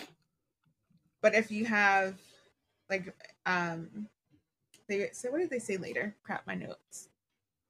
Um equilibrium. Like so I acquaint it more with like humans with equilibrium because I again I have issues with balance and spatial awareness. And so sometimes I will bump into things and then I have to find my center because I'm wobbly. Um and um I always uh think of it in that way about equilibrium and like finding the thing that keeps me from wobbling all out of control because I will fall over. I if I don't find my center, I will fall, and it happens plenty. Okay. I love when you have no idea what something means, but you try to get it through context and then you find out that you were correct. I was correct. Yeah. I just wasn't Yeah. sure I was correct. Yeah. So I like, oh, that sounds sciencey. And I, I know there are people who are sciencey, sciencey who listen to this who might explain it more sciencey. So sorry if I, I did not do that, but Chris Shauna. Doc. Don't Don't come at us, Doc. don't yeah, me. I'm not pulling that up. It's been years since I've been in science class. This is how I'm going to how I, my brain has interpreted it over time. Um, so later that night, uh, Bree is contemplating life in the order. Um, she even makes herself imagine the gala, and it hurts her to do that. Um, and she's kind of just having this moment of of realization that like Alice is right. Um, she doesn't have a homeostasis. She doesn't have an equilibrium, and uh, she also knows that Bree, Bree, uh, that Dr. Hartwood saw it, um, and voiced that to her, um, and that's when she pushed the Dr. Hartwood away, and also Dr. Hartwood told her that she wanted nothing of Bree, not wanting to reach that equilibrium. So this com- uh, compiles with her general like umbrella um, revelation is that her agony has a hunger and it doesn't want truth. It just wants to, and she kind of like, you know, distracted herself with thinking she wanted the truth of her mother's death. But what she actually wanted was to feed her agony more sorrow um, until no other emotion is left. That's how her grief is manifesting for herself. She's having a very, like, even if she's not going to a therapist right now, she's like giving her, like, mind time to like actually contemplate where her emotions are coming from and how she's actually processing life right now. Um, and that's what she's come to, which is something that we've kind of like, you know, we've realized this whole time, but she's had to come to that realization for herself. And it's a good, like, hopeful aha moment for her, but it's also kind of like a, a very, very sad aha moment to have. Is like, I'm feeding my agony more pain on purpose, but I'm saying I'm disguising it as truth. Um, so uh Alice is not gonna just leave it as a, as a confrontation, and little does Bree know she's called in the big guns. And the big guns equal Bree's dad, um, who shows up on campus and announces himself by calling Bree. Um, and she's like, it's interesting that he's calling me at this time because he knows he doesn't usually call me until after I'm done with my classes, and most of my classes are um afternoon. So she's like, hey, um, and he's like, Are you busy? And she's like, Nope, I have a class at 10. Um, what's up? And then he's like, Come have breakfast with me, my treat. She chuckles and says, F only. And he's like, Nah, come downstairs and bring your books. Daddy said, I'll pull it up. He said, No, we no, I'm here. I'm not I'm not just I'm not just being a sweet dad, like, oh, come sit, you know, come hang. No, no, no. Like, I'm come on downstairs. We'll be back in time for your class. I hope that means you're ready to go outside. I don't know what you gotta do. Get yourself together. Let's go. She gets down there, um, and she realizes that he took a four hour drive there. So if he's there with her, he had he took off of work. Um, and she also realizes that Alice is the one who um, had him come in. He calls her a good friend. Um, and Bree has a moment where she just like is sitting in her dad's presence in the car and she hasn't she's just like feeling like a bittersweet feeling of like his car smells like home and she uh feels a twinge of pain. She expects to feel a twinge of pain. Um and she does, but it's also chased by warmth. So any like reminders of home and I guess are also reminders of her mother and like what used to be. Mm-hmm. And so she every time she's around her dad, she feels that bittersweet feeling. And like I think also there's like you kind of feel like some I think also well I guess there's two things. One, like there's also this like the absence of it, you know what I mean? Like I think she was feeling really like claustrophobic in the house. Um, but now that she's had some time away, she's also had time to miss it. And so it's like the like nostalgia and the like she has a little space even though like shit has gone to hell and she's like even more devastated than she was or has been in a while like it's given her time to kind of like appreciate those things and not to feel like she's being like constrained by them which i guess is growth in a sense yeah but it's also like she's not around them every day so she doesn't have exactly. to yeah. And I think it's also like one thing about grief that I've experienced at least is like it can be very all consuming and like people say this a lot too it like it does come in waves and like you're never like mm-hmm. fully over it but like time does do a lot when when you're in the moment you you feel like you're not ever going to feel any different like this is just how you're going to feel from is. yeah it's what it is and um it's not that yeah, I guess it's just it's it's not as sharp to her anymore. Mm-hmm. You know, mm-hmm. she has even if she has like this persistent grief and she's and it's traumatic grief, like it still is all of those things, but it's not as sharp. You become, you know, it's like when you jump into cold water, like after a while, it starts to warm up and you become acclimated. Um, it doesn't mean that that's healthy, but she's a little right. bit more settled in her grief. Um, and I think it, like it's weird. In some ways it is, in some ways it isn't. Like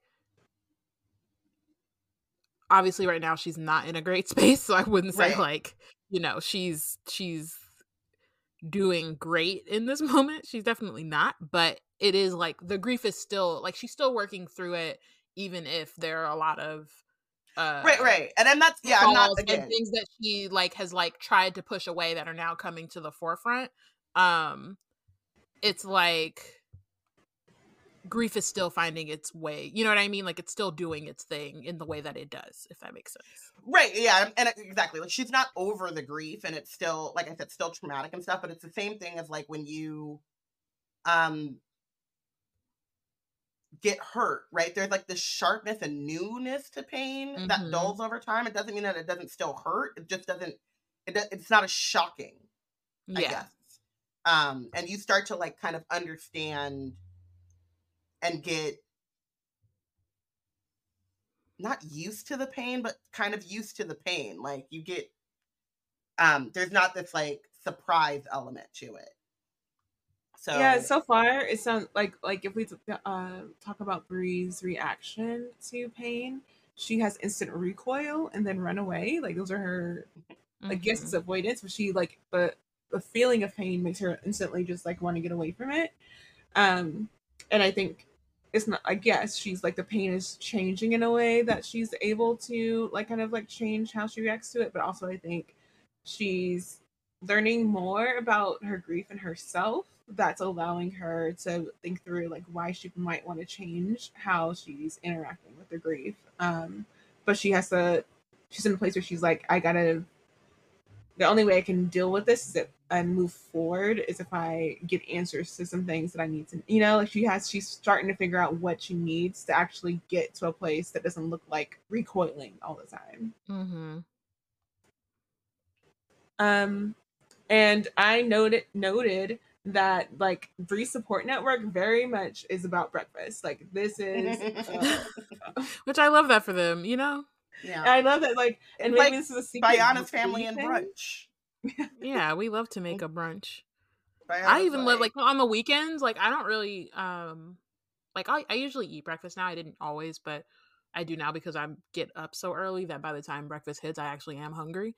Um, but on the weekends, I'd be like, you know, I want a breakfast sandwich. Like I want to, I want something more like hearty than just like, or not hearty, but you know, more involved than like oatmeal or like toast or whatever. But yeah, And I love that it's like maybe it's a Bree thing because she also really needed that blueberry uh, biscuit.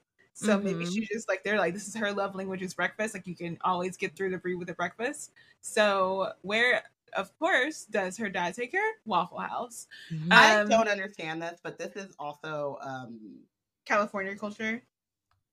but as a Californian who moved to the Midwest, like I saw House and immediately recoiled, and I still don't understand the affinity for it because it feels like like I understand the love of like a good like feedy kind of looking taco shop or like you know what I mean or like the, the hole in the wall like this is where you get the best boba you know what I mean or like you know they they only spending no money on paint but all but you know the the taco hits or whatever.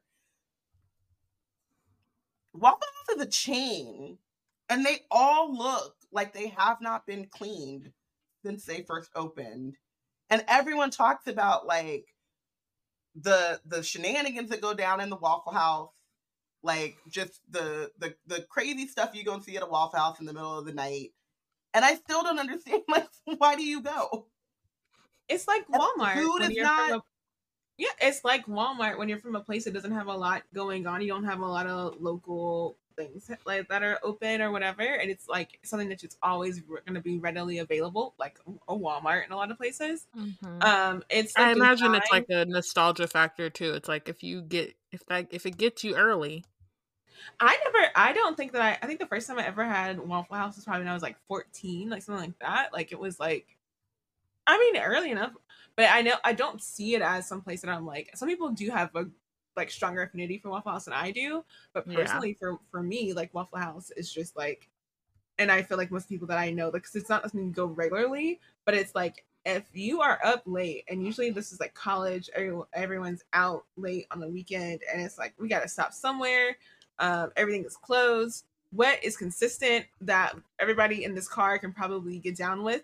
Waffle House. Waffle House. It's And funny so- because the only time I've been, I think it might be the, I don't know if it's the only time. I've been once or twice, but the time I remember the most, I was going through it too when I got taken to a Waffle House. I was going through it. And the Yeah, when you said that, I was like, thinking about we the- to Waffle House, and I was like, great, let's go to Waffle House. I was thinking about the steak and shake in college. Um, so I can kind of get that where it's like it's open late, you know what you're gonna get. And you can get some chocolate, you know. But I've just never heard anyone like wax po. I mean, I've heard people like wax po- like this, you know what I mean? Like the Waffle House makes an appearance in like the story. But I'm I am like I I love a good diner, right? So I'm like, there's not a like a local diner. I feel like local diners are harder to like again because like I'm uh, my small town. The diners that we had were like on the town square, and they all closed by like 9 p.m. Like if you lit, it's the Waffle House is a chain that it's open 24 hours, and like like so is, and that's why uh I made it akin to like Walmart. You know these Right. big chains are gonna be open. You know their hours They're you don't know your local diner way. out like you only know yeah especially on like the weekend and on sundays in particular because Mhm. everything down south like to close up on sundays so you have to like you have your go-to's and i feel like some people probably have built routines around the availability Mhm. of like waffle house um yeah. yeah and walmart sadly Because yeah, it just not trying to be a corporate show over here but Yeah. it's just no, I literally no, I get it. Because yeah, Yeah. the Walmart thing, I definitely get. I I just read another book where they like the family was like meeting up at Waffle House and they had their like standing order, and I was like, this cute little town, y'all don't have a you could do. Like, and, And if it was like you know two a.m., I'd be like, yeah, you Yeah. go to Waffle House, but this is ten a.m. before class. That's what I'm saying. I think it becomes a routine thing at some point. Yeah. At first, it's like, oh, it's late at night, and then it becomes like, oh, let's go to Waffle House. You know, they you have to think about what you're gonna get. Yeah. I get that. Yeah. Um, and that's like talk speaking of like of uh, becoming routine. That's exactly how Bree and her dad like interact with the server. Like the server, mm-hmm. and this is this is a normal. This is a, literally your normal interaction at a Waffle House. The server's gonna give you the menus. You're gonna look at it and you're like, here, like I already. So, here's what we're gonna. I'm gonna have, and that's how both of them reacted. It's, it's basically by rote. They just like this is what we're gonna have. Mm-hmm. Um, and as the server comes back with their drinks and then goes to get their food, uh, Bree's dad, Mr. Matthews, is dadding. And some people, i.e., me, are catching strays because he's dadding yeah. so well. like he's being like open and easy to talk to, and just like in a like a dad way where they just like you're like, sure your mom can be, but like dads do it in a specific way where you're like, I could yeah. probably I like I can probably sit here and legit say like I'm not gonna tell him this man whatever in whatever kind of way, but I can say something and uh, he's not gonna make me feel too bad about it. Like I can I can work through something with him. Um, and I have to like think too hard about how I'm gonna talk about it. But for Bree, she really can't talk too hard because it is like the secret order and all that stuff. She doesn't want to get him involved in that. Um, and so she's kind of quiet to start off the conversation and then her dad then just because as as parents do uh throws in something that like the last point of like conflict that he knows for her um and says uh talks to her about like the dean like i hope that you're not um having this change and um how you're interacting with school because of the dean and anything that the dean has said to you and Bree's which is like, crazy to him that that feels like, so recent to him yeah Bree has and it should a lifetime ago. Dramas. It's been three weeks. Like how else? And he, she's. When is the last time she's called him? Like he's. This is like she, like the past day or whatever. But when's the last time she's mm-hmm. actually seen her talk to her dad? So that's the most recent thing he knows, right? Um, and it's so funny because Bree's like, and it is. It does what it needs to do, and I think that's what I. I can't be overestimated with parents. Is that even if they're off, they will say something that will be like, "Boy, you are late. Like, let me get you caught up," you know, and it will it'll get you to open up in a way that you may not have initially wanted to, you know, open up. Um, and that's what happens with Bree. Um, and she gets to the place where she can actually get closer to what she wants to talk about with um without kind of like pulling it into the order. And so she gets down to the like to the actual thing a bit um and says did mom ever talk to you about grandma? And he sighs heavily and then sits back. Not much. Your grandma died when she was young 18 or so i think and she was gone by the time your mom and i met. I could tell her mother's death weighed heavily heavily on her you know like real heavy and Bree's surprised by that because she did she knows some facts about her grandma, but she uh, doesn't know anything in particular besides that like she her grandma didn't have any siblings and that she had died from cancer. Um and she says that she uh Bree thinks about how she's never really she never really heard her mom express any pain about losing her. Um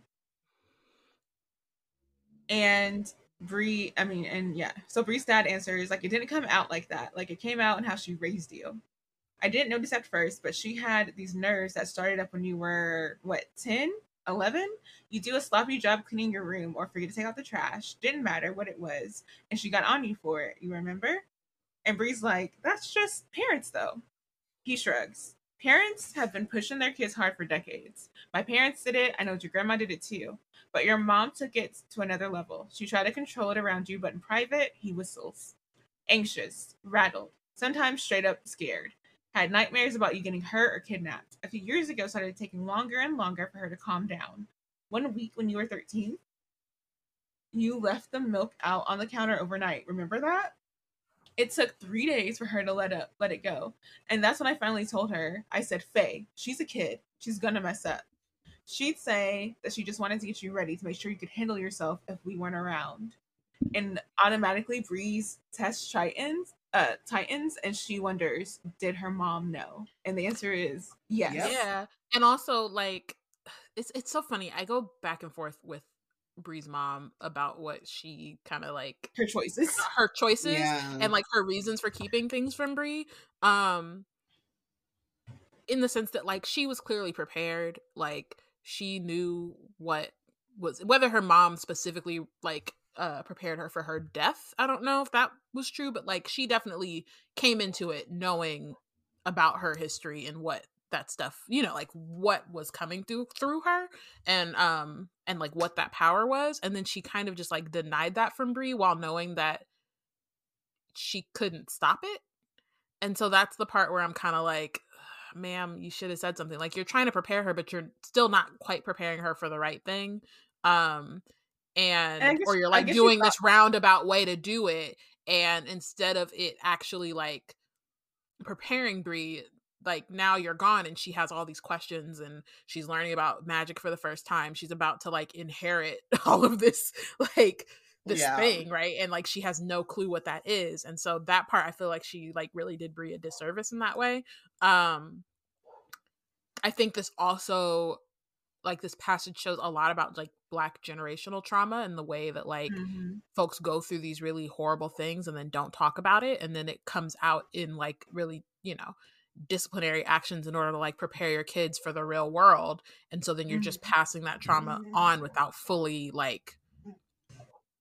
explaining what where it's coming from Or analyzing it for yourself. without analyzing it for yourself without going to therapy as Bree's dad kind of brings up in a second but like um just kind of again passing that pain and that trauma on and not on purpose right? It's not like you're you're you're doing what you think is necessary you're doing all that you can to like what you, th- you make sure you're your like kids- kids safe. You're thinking right and you want them to be safe like, you want them to Yeah. feel like they can you know be smart in the way that they move around the world um but in that like not again because you're not fully interrogating before because you're not fully explaining to the kid what you're doing and why and like what that means it just kind of models it not only like puts that trauma on them but also models to them how they should act and then how they should treat their own kids and it just becomes this like cycle and so i like uh that tracy incorporates this in here and obviously she uses like the magic and the line and all that stuff to kind of it makes it fantastic like fantastical or whatever but it also kind of drives the point home Yeah. um But- in a really like point So I have way. two things. Um, one is a question that I'll get to afterwards. But like one of the things that I always think about too when we, when it gets to like the you know parents have been driving their kids, especially black parents driving their kids harder, like disciplining more. it's like having like we we all probably have had that sense of like you have to work twice as hard to get half as far type of thing, which does allude to systemic oppression and racism. Um, but like when you're driving them that hard, are you? I know for me, growing up in like predominantly white spaces, it was also like a lot of things were not as explicitly tied to like these are like we're preparing you because like this is something that specifically black women are going to have to deal with or this is something that specifically black people are going to have to deal with. And then you're seeing the people around you and you're like they don't got to be home by the time the street lights come on or like they don't have to do this or they don't have to do that. Mhm. and so it's like you're preparing me for the world but like no one else is getting prepared like this. So you know what i mean? And so um at certain levels you do kind of understand like oh my world is going to be look different but that seems like sometimes is left for the child to also understand um where it's like the discipline just shows up as like discipline and like anger without like or or even without the anger be, like without them like kind of verbalizing the anger is based in fear and the fear is based in Mhm. racial trauma um and like you know the half the getting twice as or being twice as good to get half as far is based in like systemic like systemic issues that are like walls that are built up against you as opposed to like the way that white people like to you know explain it which is another thing that you know black kids are getting thrown at them which is like you know bad apples or you know there are some racist people but it's like no no no no no like yes, that's true, but like there are also just like whole ass institutions that are set up um to be against you, right? And so like and I don't know if it's a fact of like parents and people like not having that language to fully explain why they're doing it, like you were saying about it, like it then trickles down to the child, and the child is like, well, this is just how things are done when they have kids, right? And so no one has been able to fully articulate and explain that. And I think that's something that I've I've noticed at least is kind of happening more with like social media and stuff like that. It's like, oh, I understand. Like the streetlights thing.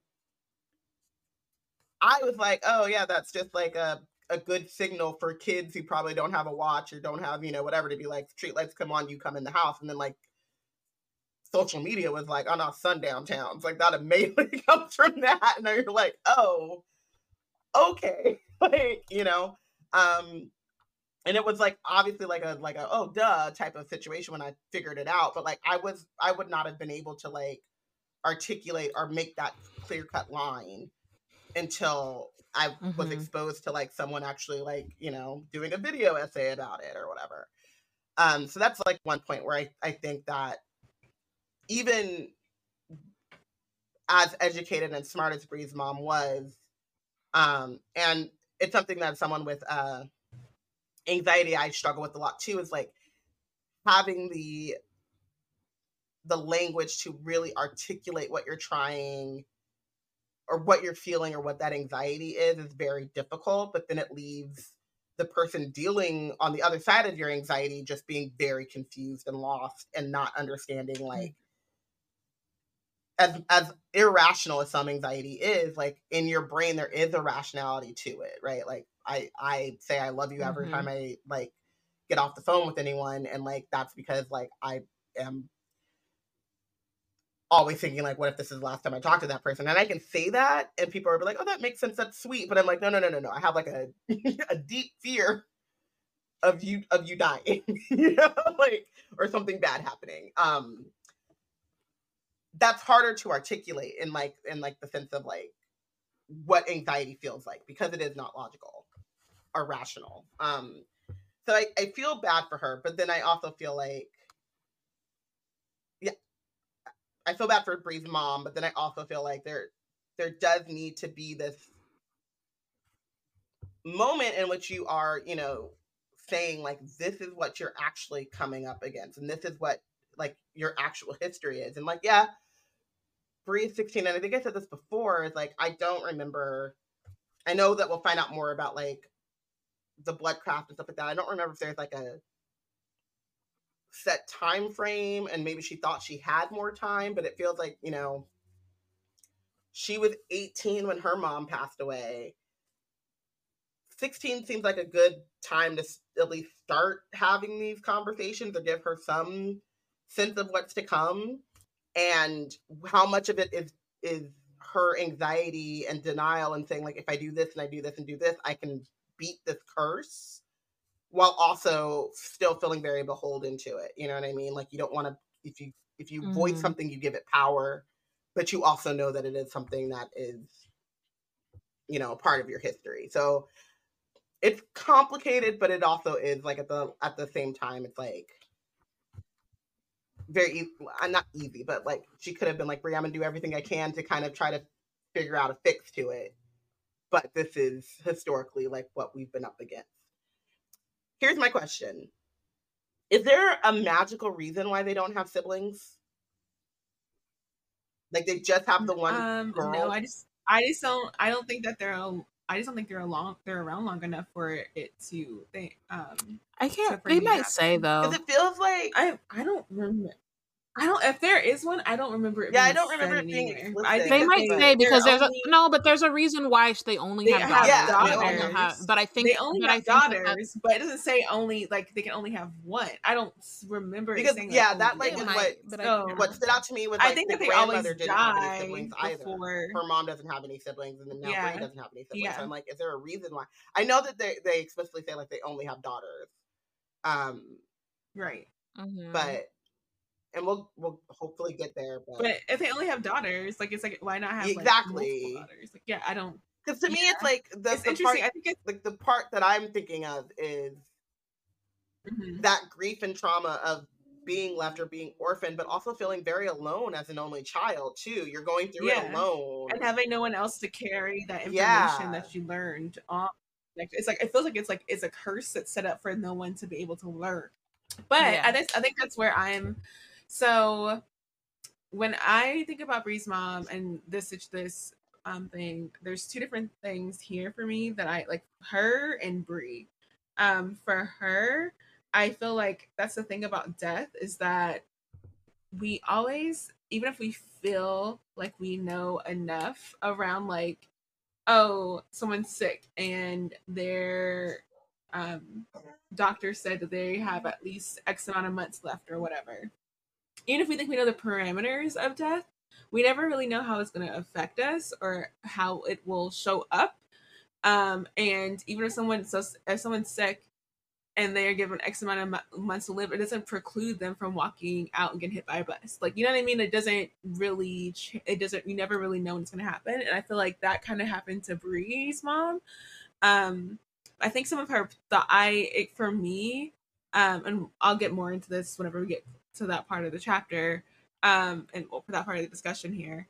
Um, I think that part of it was that she, I guess she made a decision that somehow by not talking to Bree about, and I, it makes me wonder about how much trauma she had from whatever issue, um, interactions that her mother had with root work, how that came onto her. Because why did she avoid root work so much that Bree didn't even notice it as part of her mom's daily life? So she probably didn't even like use it in her regular life, right? um, and how much of that influence, how much of her like trauma from whatever root work she witnessed with her mother or whatever during her lifetime. It probably um, was what the thing at the order at the at school. We don't know that, you know, though. and we don't know, did, but she was definitely using root at school. But she wasn't using it enough that she was like in community with others do like like the way that well no because patricia like, was saying patricia was saying that folks some folks were more secretive or they had their own like communities. Mm-hmm. right but so she wasn't she wasn't trying to join other communities but they knew that she practiced. Yeah she but just I'm saying that she did that solo. the people who were secretive tended to be the blood work people or whatever as well and I just wonder what does the blood work mean? Like, what is because Patricia doesn't know what that community looks like. So, what mm-hmm. trauma? I, I, know what it was. It was. From- I'm probably gonna get her name wrong, but it was Esther's punk ass. She went and did a memory walk and met her ancestor and said, "Ooh, you's a you's a cold hearted woman," and then wanted to stay away from it because Esther would be tripping. And is it Esther? It's Esther. I feel like it has to be something within her lifetime the one the her ancestor that when remember like Arthur is in her head and then her ancestor is in her head. It, maybe it's not Esther. Vera. Vera? Is it Vera? Vera? It might have been Vera. I, I feel like so. Bree's mama met Vera and said, "No, you you're not gonna ever meet my daughter." and keep her. No, I definitely thought it was the run-in with the uh, the with the order. Um, you could have left it, but thank you. I think that so for where I am, I just really feel like something happened to her as she was growing up with the community or whatever for her to decide that like she didn't want to pass the information over to Bree for whatever reason. And so that impacted the way that she thought she could raise her because I've also just recently read um, mermaids never drown and there were a couple stories about mothers and daughters in there and one of them is about like a mother not teaching her daughter about her being a mermaid.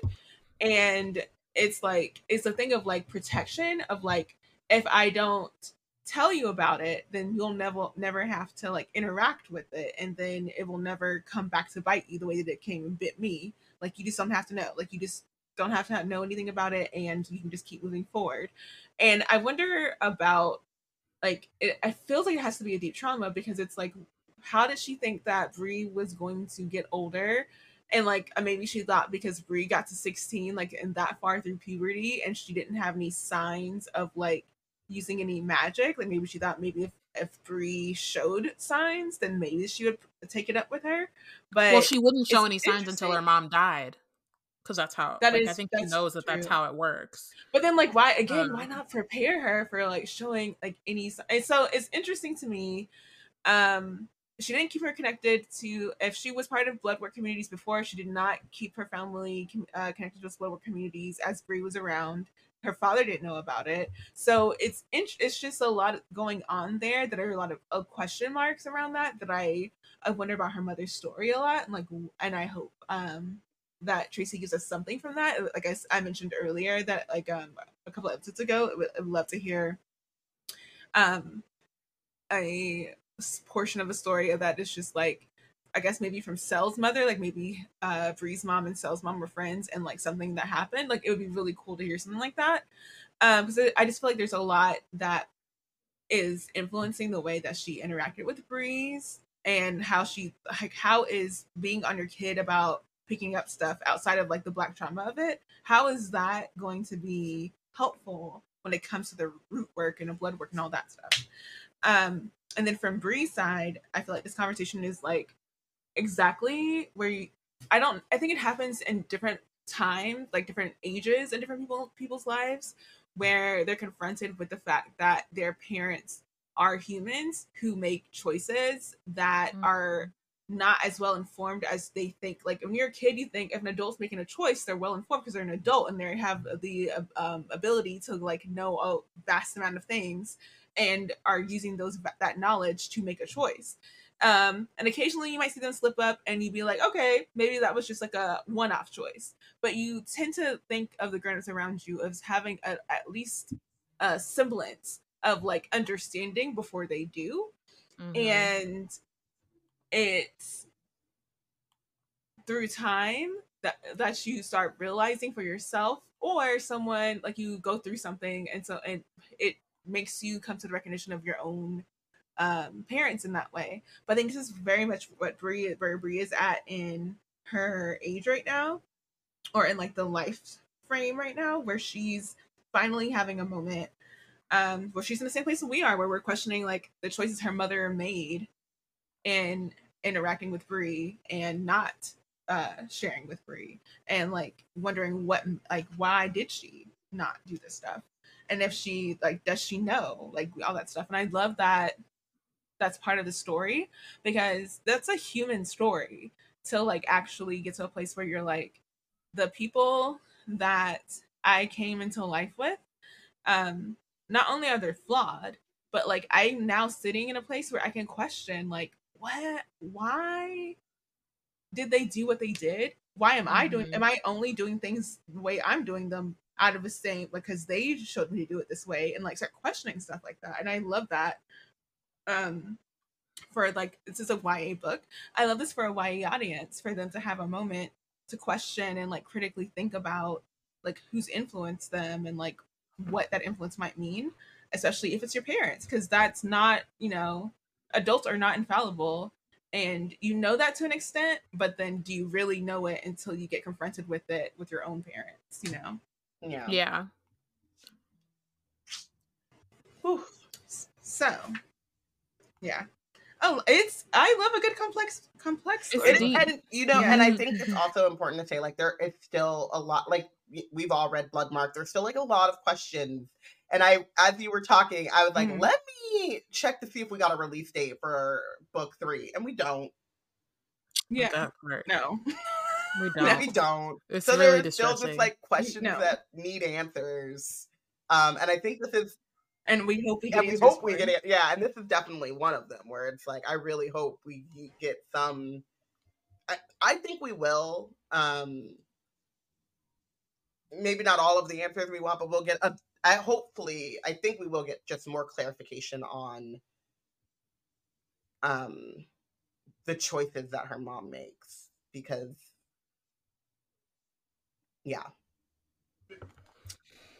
yeah I mean, I feel like I understood in the sense of like homegirl was anxious. She wanted to hide her daughter from the order. Mm-hmm. And so the the the choices that she made were not necessarily the right ones, but a lot of that was made in Fear. like panic yeah. and you know what I mean? Yeah. So like I understand it on that sense and like her sense of like I'm preparing her for me not to be here and not so much I'm preparing her for what it means for her for me to not to be here is like kind of where she yeah it's more yeah and i'm saying like the choice of, the choice of not preparing like not having any semblance of root. Like one of the things that I was thinking about when you were talking, um, Porshèa, about like being apart from the community and stuff is like that sense of maybe she like understood that they were blood crafters and that's really taboo and like not wanting to wanting people to find out reveal yeah herself reveal herself or reveal that part of you know because it also to me feels really strange because it's like she didn't make the decision to be a blood crafter she's not like right. And also, it's not like she's the only blood crafter. When when Patricia's talking about blood crafters, she's saying that they like it's not like there's only one blood crafter line that's known for. She would know Yeah. breed. Like you know what I mean? Like if there's only one, mm-hmm. like oh, there's one family we heard about. Maybe next Yeah. year, you know what I mean. But like, there's other blood crafters out there, so why wasn't she part of a blood crafter community? But I think it's because of the I think it's, It's the the Arthur Arthur part, part. of it. It's not just like regular. It's not no regular shit. This is this shit is in different But areas. how much does she know about Yeah. Arthur? But how much does she know? Right. You know but what I, I mean? but my thing is that like I was thinking about that in terms of like But not also showing they're on the like, run, you know. Like there's other stuff we haven't gotten to Yeah. yet, like that's in Bloodmark. But they're also on the run, so they're not trying to advertise that they've got all this stuff to whoever because they got what's his name after right after but them. also like the the the other part is just like not telling her about root at all right because she's like you said she's Yeah. not going to really uncover like get in touch with her magic until after her mom passes but like how jarring that is to like all of a sudden right. how jarring it was for Bree to just Mhm. be like oh shit i'm bursting into flame um I'm literally and how do i t- and how do i turn it off which becomes a big part of Yep. of bloodmark um hmm but yeah, so there's I think that we'll get some semblance, like some explanation around at least that. Like what her thought process was around like not sharing the existence of root and magic debris. right. Not the whole thing, but And to her, it could just be like, I was scared and my bad. Yeah. And that's fine, you know? But definitely the explanation. Like, I, I, I would be satisfied, I guess, with the sense of like, I fucked up. Because again, like, adults, we don't know what we're doing. We're just kids in, in fully formed, like, our bodies have like decided and our brains have decided that we're like fully whatever. But are we though? You know? I I don't know. I don't. I feel like I that's another thing. Of, yeah, I think that's another thing about being in your like when you're your teenage stage or you're fully like critical, you know, like into your twenties or whatever. When you're fully Mhm. like critically evaluating a thing, the, the anger that comes from realizing that nobody knows, so everybody knows anything. Everybody's just running around here Everybody, just vibing vibes. yeah, It's all vibes. and it's like and it gets it gets and then it, it the the anger like turns up at every level that you realize there should be accountability and there is like like you're supposed to be like you're a congressman who has Mhm. like a law degree and you're telling me that you don't know what these policies mean excuse me excuse me no like well, then you know that's, like that's different. But I'm saying it comes. I think it stems from the same place of like these are people who are supposed to be full grown adults with these accolades and these understanding and make like good decisions, and nobody makes good. Even if they're like well acknowledged, nobody can make a good decision. Like, what are we doing?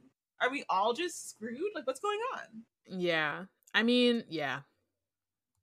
Being an adult is very uh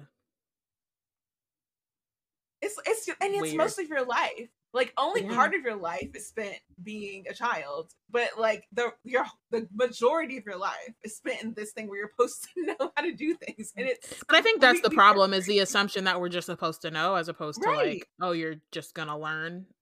And a That's lot of it is like learning through experience.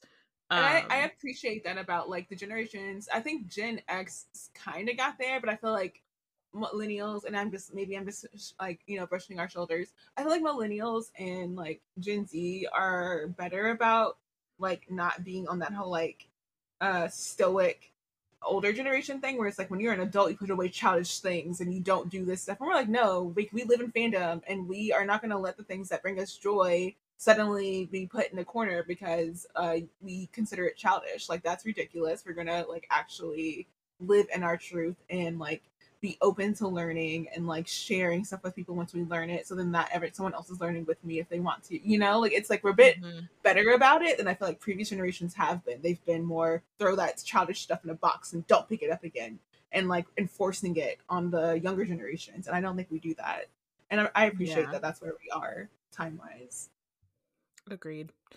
We should go Yeah. back yeah hurry up. um I don't know. Today we have a lot. We got a lot of thoughts. Yeah. I love it. because this is this is like a culmination of a lot of stuff or We just have whatever a lot of yeah. It's true. Yeah. Um. So, uh, Bree's dad says that he thinks that uh her mom was scared that she'd leave you early, just like her mom left her. Um, and they're both thinking the same thing that she was right, and we know that she knew she was gonna be right. Um, her hands wipe out her tears that travel down uh quiet streams on her cheeks um and Bree comes to acknowledgement of like her mom knew what it was like to be in her shoes. Her mom had also lost her mom at a young age. Mhm. And Bree's dad stares out the window with a voice heavy of grief and regret. We weren't raised with therapy and all that, not something black folks did or talked about. If you said something, you got sent to church. Anyway, when you applied to Carolina, it was like a dam that she had inside just broke. And all of it, every fight, every worry came out on you because she never wanted me to come here. Or maybe she just wasn't ready to let you go and got mad at you for forcing her hand. But that fight wasn't your fault, Bree, and it wasn't hers either. All that stuff from your mom was holding back, hiding. It's why I wanted to make sure you were seeing somebody soon. So you could get some peace, maybe head all of that suffering off at the pass. We love a black man who's advocating for He's therapy. just like every time he shows up, I'm like, you, you, you spit that splat, bro. You're, you're just out here. Like, I love this. And I will say we've given a- Bree's mama a lot of grief this chapter, but like shout out to you for finding a man, you know, who Mm. gonna raise your child and be like, Mm. listen, your mama, she had some issues. And we're not gonna perpetrate that. you know? Therapy. gonna break the We cycle. gonna break it. I'm dealing with my own grief, and in dealing with this grief, I have started to unlock some things, and we are gonna break some traumas. Mm-hmm. It's the opposite of the, you know, all of this stuff on the Um, internet. It's like, well, you couldn't choose. Why did you choose that dude? She chose the right dude. I be saying this to my mom. So I've like it's like it'll be out of out of like jokes or whatever. She'd be like, "Well, that's your father," and I'm like, "Nah, I didn't choose that man. You chose that man. I was born. I had no choice. This is this is what I was given. You, however, made all the decisions that can led. I will this. also and say, I know it's jokes, but in the words of the great philosopher Whitney Adebayo, men be shapeshifting. So I'm trying not to judge women for falling for the lies of the ancient men that they fell for, but she got a good one. So Um, while uh, Bree's father takes a sip of his cold coffee and grimaces, uh, Bree sees him in a new light. That he's done all this thinking and planning and hoping for her because of the pain that he witnessed in his in her mother. And if that's not a good partner, seeing the pain in your wife and trying to like work it out with your daughter, Mm-hmm. her death had sent him down his own mission to save their family, and she'd never noticed. She'd never taken the time to notice. And I, mean, I love don't that. feel bad about it. She'd been going through it. but Yeah. But also I, I enjoy it's that like to- she's able to see like I was just talking about how like seeing adults and parents for who they are can be like Mhm. groundbreaking. And I love that for this, she's seeing his consideration and planning for her is actually showing her how much he cares and how much thought he puts into being her father and taking care Right. of her. and I, Absolutely. and I think it is also something where you, you have to get to a certain point when you realize how human your parents are. And she's in college and she's going through all of this stuff, but she's also 16. Like she's I- wasn't 16 when I figured that out. You know what I mean? Like she's barely getting to the point of like I won't I'm not even gonna say full independence, right? She's sitting here at Waffle House with her dad because her dad was like, All right, Alice called, I'm on the way but I Mhm. do think it takes a certain amount of like true kind of independent the buck stops here type of thing where it's like, oh, I can't blame nobody for this mistake because I am an adult and I I made this mistake. That you're like, oh shit, this is what my parents be doing. oh, okay, okay. Let me let me get start to give them some grace because I think for me it was like when I ended up when I was like 20 something and I was like, oh, my mom and dad like had me.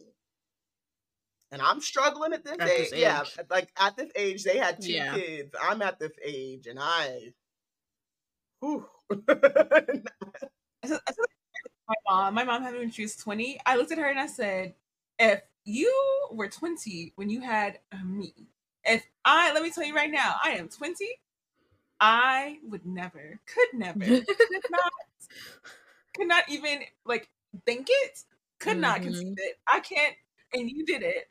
Congratulations to you. I appreciate you. Could never do it. I see you, not me. I mean, my mom and dad were Yeah. 24 and 25 when they had me, and I was like, and I was the second. So you had done this before, at 24, 25, you said, let's let's go again. Let's, Let's do, it another one. I can't even remember to pay my bills.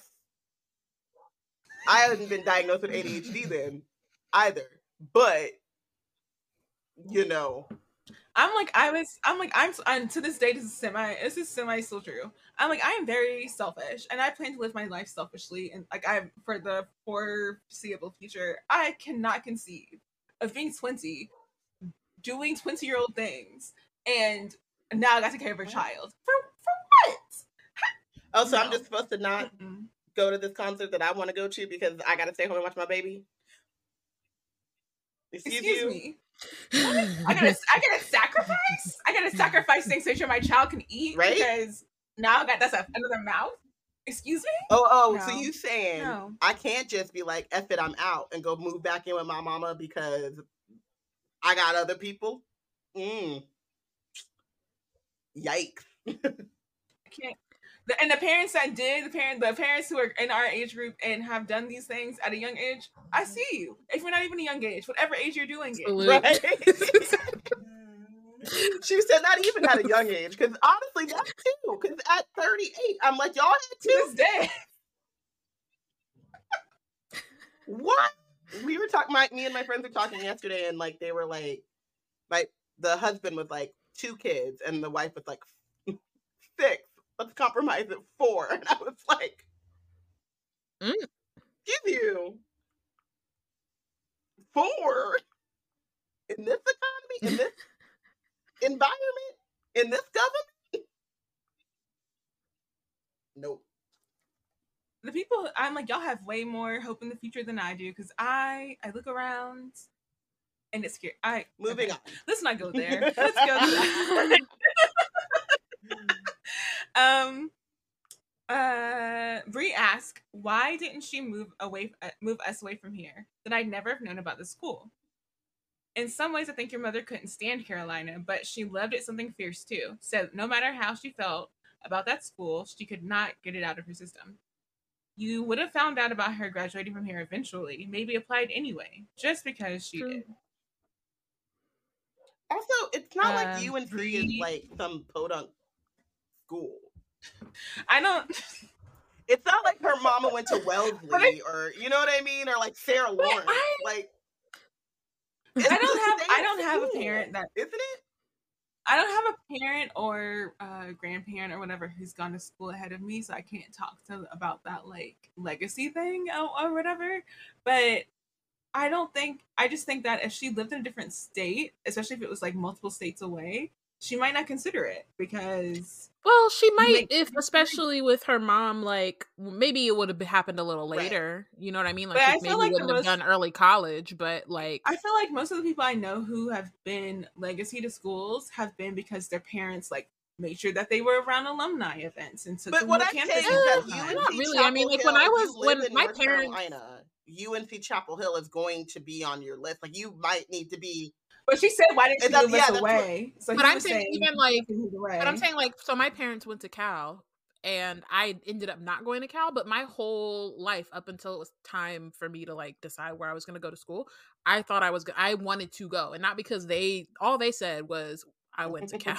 I was like, that's where I'm going, man. You know what I mean? So like sometimes kids do Yeah. that where you're just like, that's what my parents did, so I want to, not so much like I feel like I have to. You- I think maybe kind of like, more, it, it, it worked out well for of thing, you them, more pressure. so it'll work out well for me. yeah. Right. And also just like I want to be like my parents. That's how you like, you know, your parents are your first kind of you sometimes They're your role like, models. They're they're role models. They're like how you see like this is how you're supposed to be an adult and how you're supposed to like do this thing. And my parents did that. I'm trying to do it too. And I'm saying as someone Um, who's and you know, there's more pressure around like there's more pressure around I would think like Ivy Leagues and that kind of legacy. Yeah. But like, you know, my parents went to a it was a UC. So like I was just like, cool, y'all went. right, and then, and that's what I Bet. said too. It's like Say UAB less. Chapel Hill is not like a, by any means like an easy school to get into, but it is like a very prevalent school.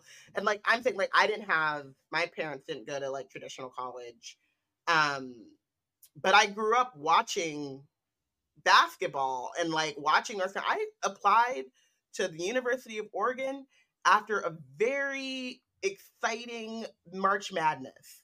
Why? Not the best way to go about it. Thank God I ended up not going there, but it definitely spent my sixty dollars because in my brain, funny. the schools that I knew were like the Pac-10 schools, and I knew them through sports or whatever.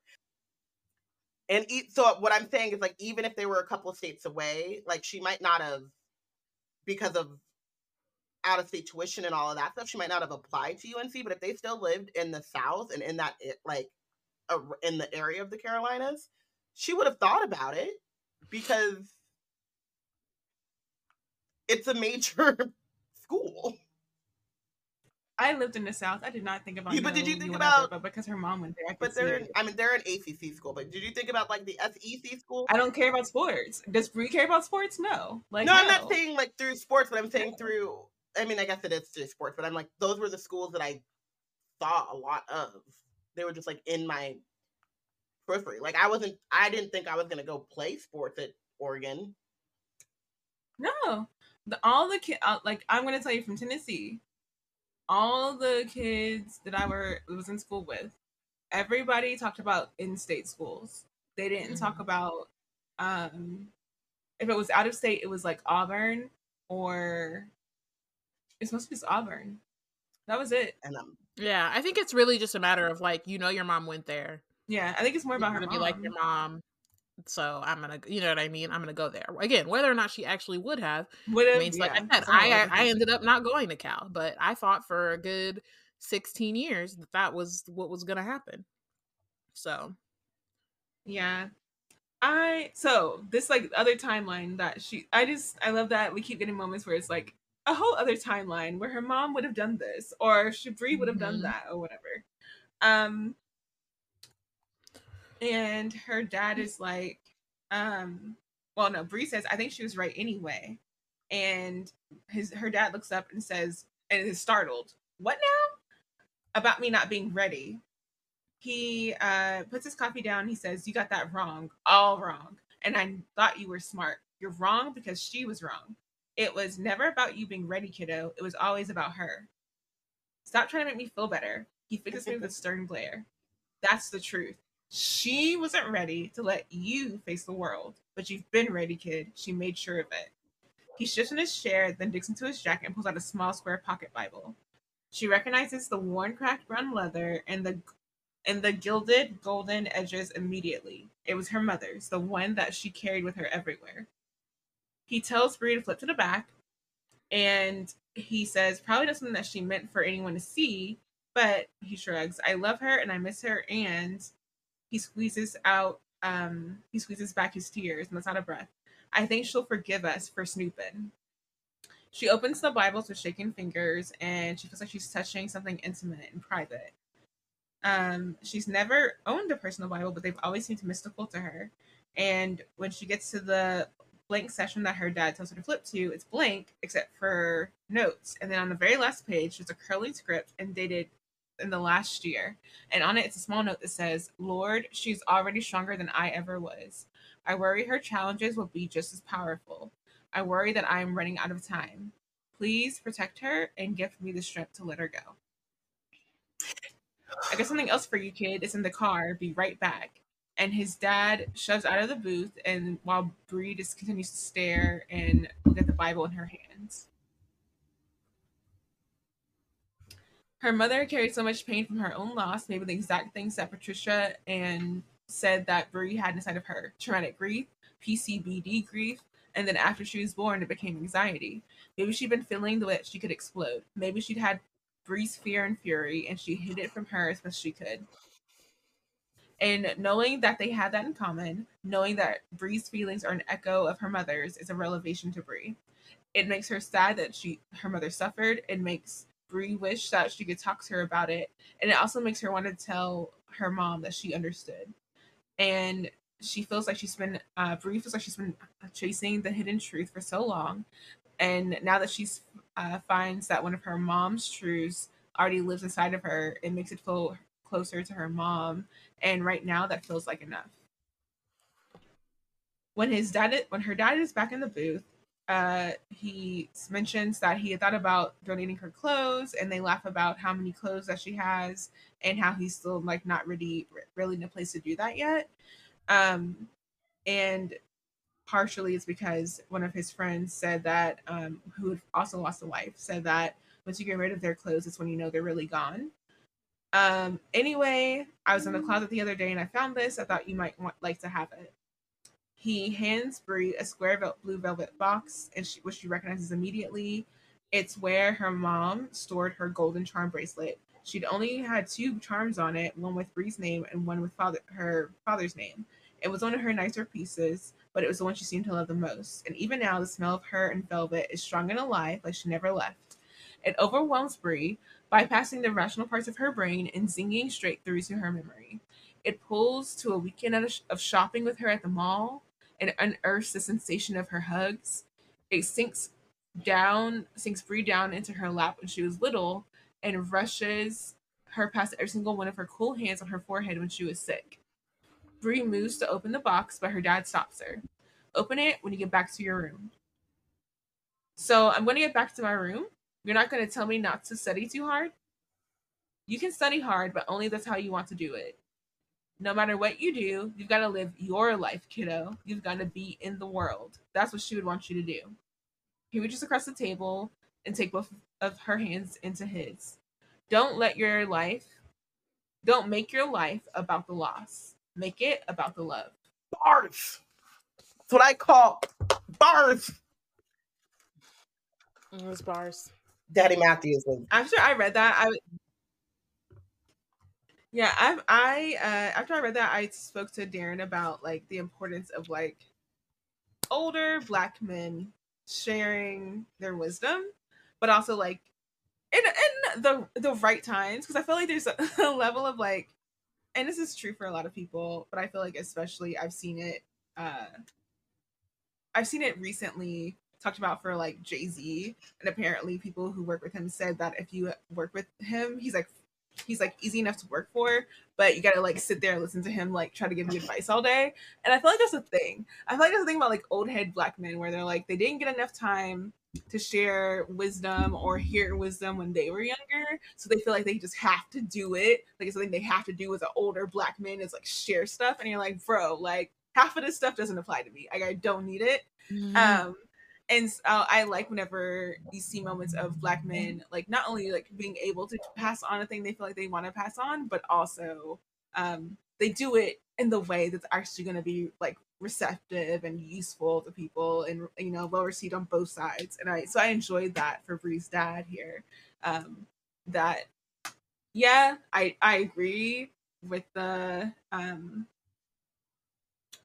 with the observation that there are that he's the only black man we really see represented well in this story in this book um and how that is a detriment to like uh representation of black men throughout this out this story. But i think that um you know giving the time or whatever conceit and yes it still could have done been done better um i really enjoy that bree's dad comes through the way he comes through and that like it's really comes through and telling her like he's not going to tell her how to live her life but he is going to give her don't make it about the loss make it about the mm-hmm. love give her the keys and and that's all she really that's the main thing like if she can just come back to that and it's like a simple like framing for her to just be able to come back to without her like losing the like the juice of it i love that for him like he's able to Mhm. condense that together Also, justice for Valek, unless he doesn't that's- count as a black man. no, he does, but we're just not there. Oh, she was talking about this. Okay, this this book. Yeah. um, and you know that's why Mr. Matthews is everybody's MVP. It looks like. um, I also had a special shout out to Alice for calling Mr. Matthews in. I love when it, it's like basically she was like, it's time for Yeah. reinforcements. Call the Avengers. Mhm. Avengers assemble. You know. So, Mhm. but yeah, she's like i can't do this on my own i was use the power i invoke the power of disney Yep. specials and she gave me nothing it's So you know above who me can- you now. know the higher power here?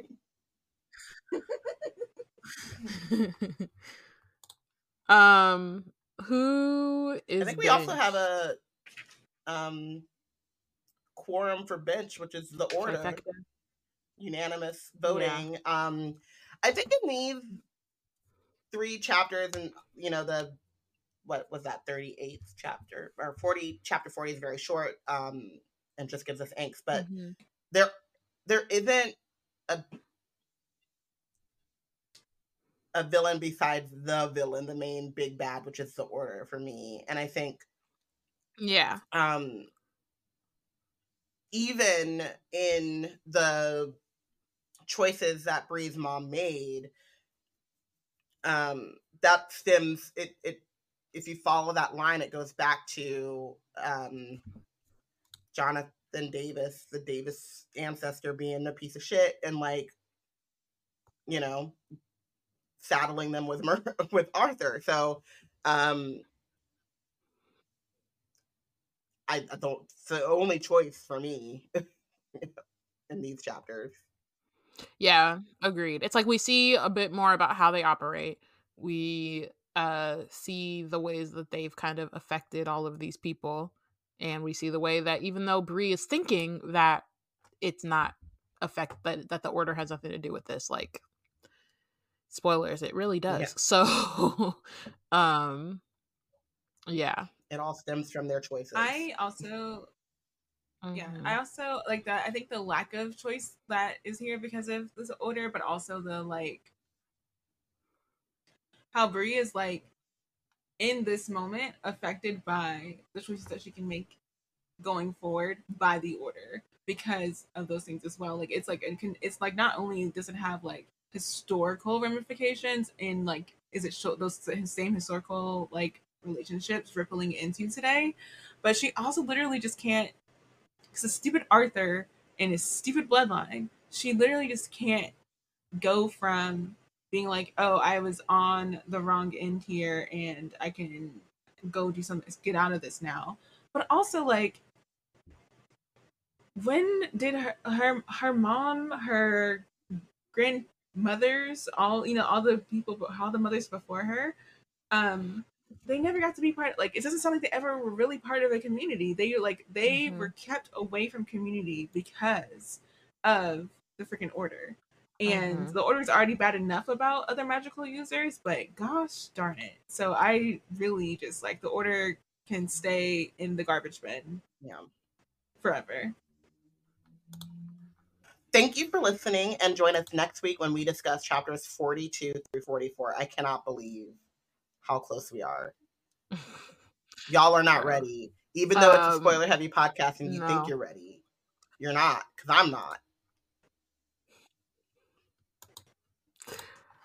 Uh, Wizard Team is part of the Black Nerds Create Collective. If you want to keep up with our content, you can check out our website at blacknerdscreate.com and follow us on Instagram and Tumblr at Wizard Team Pod and at Black Nerds Create. Bye.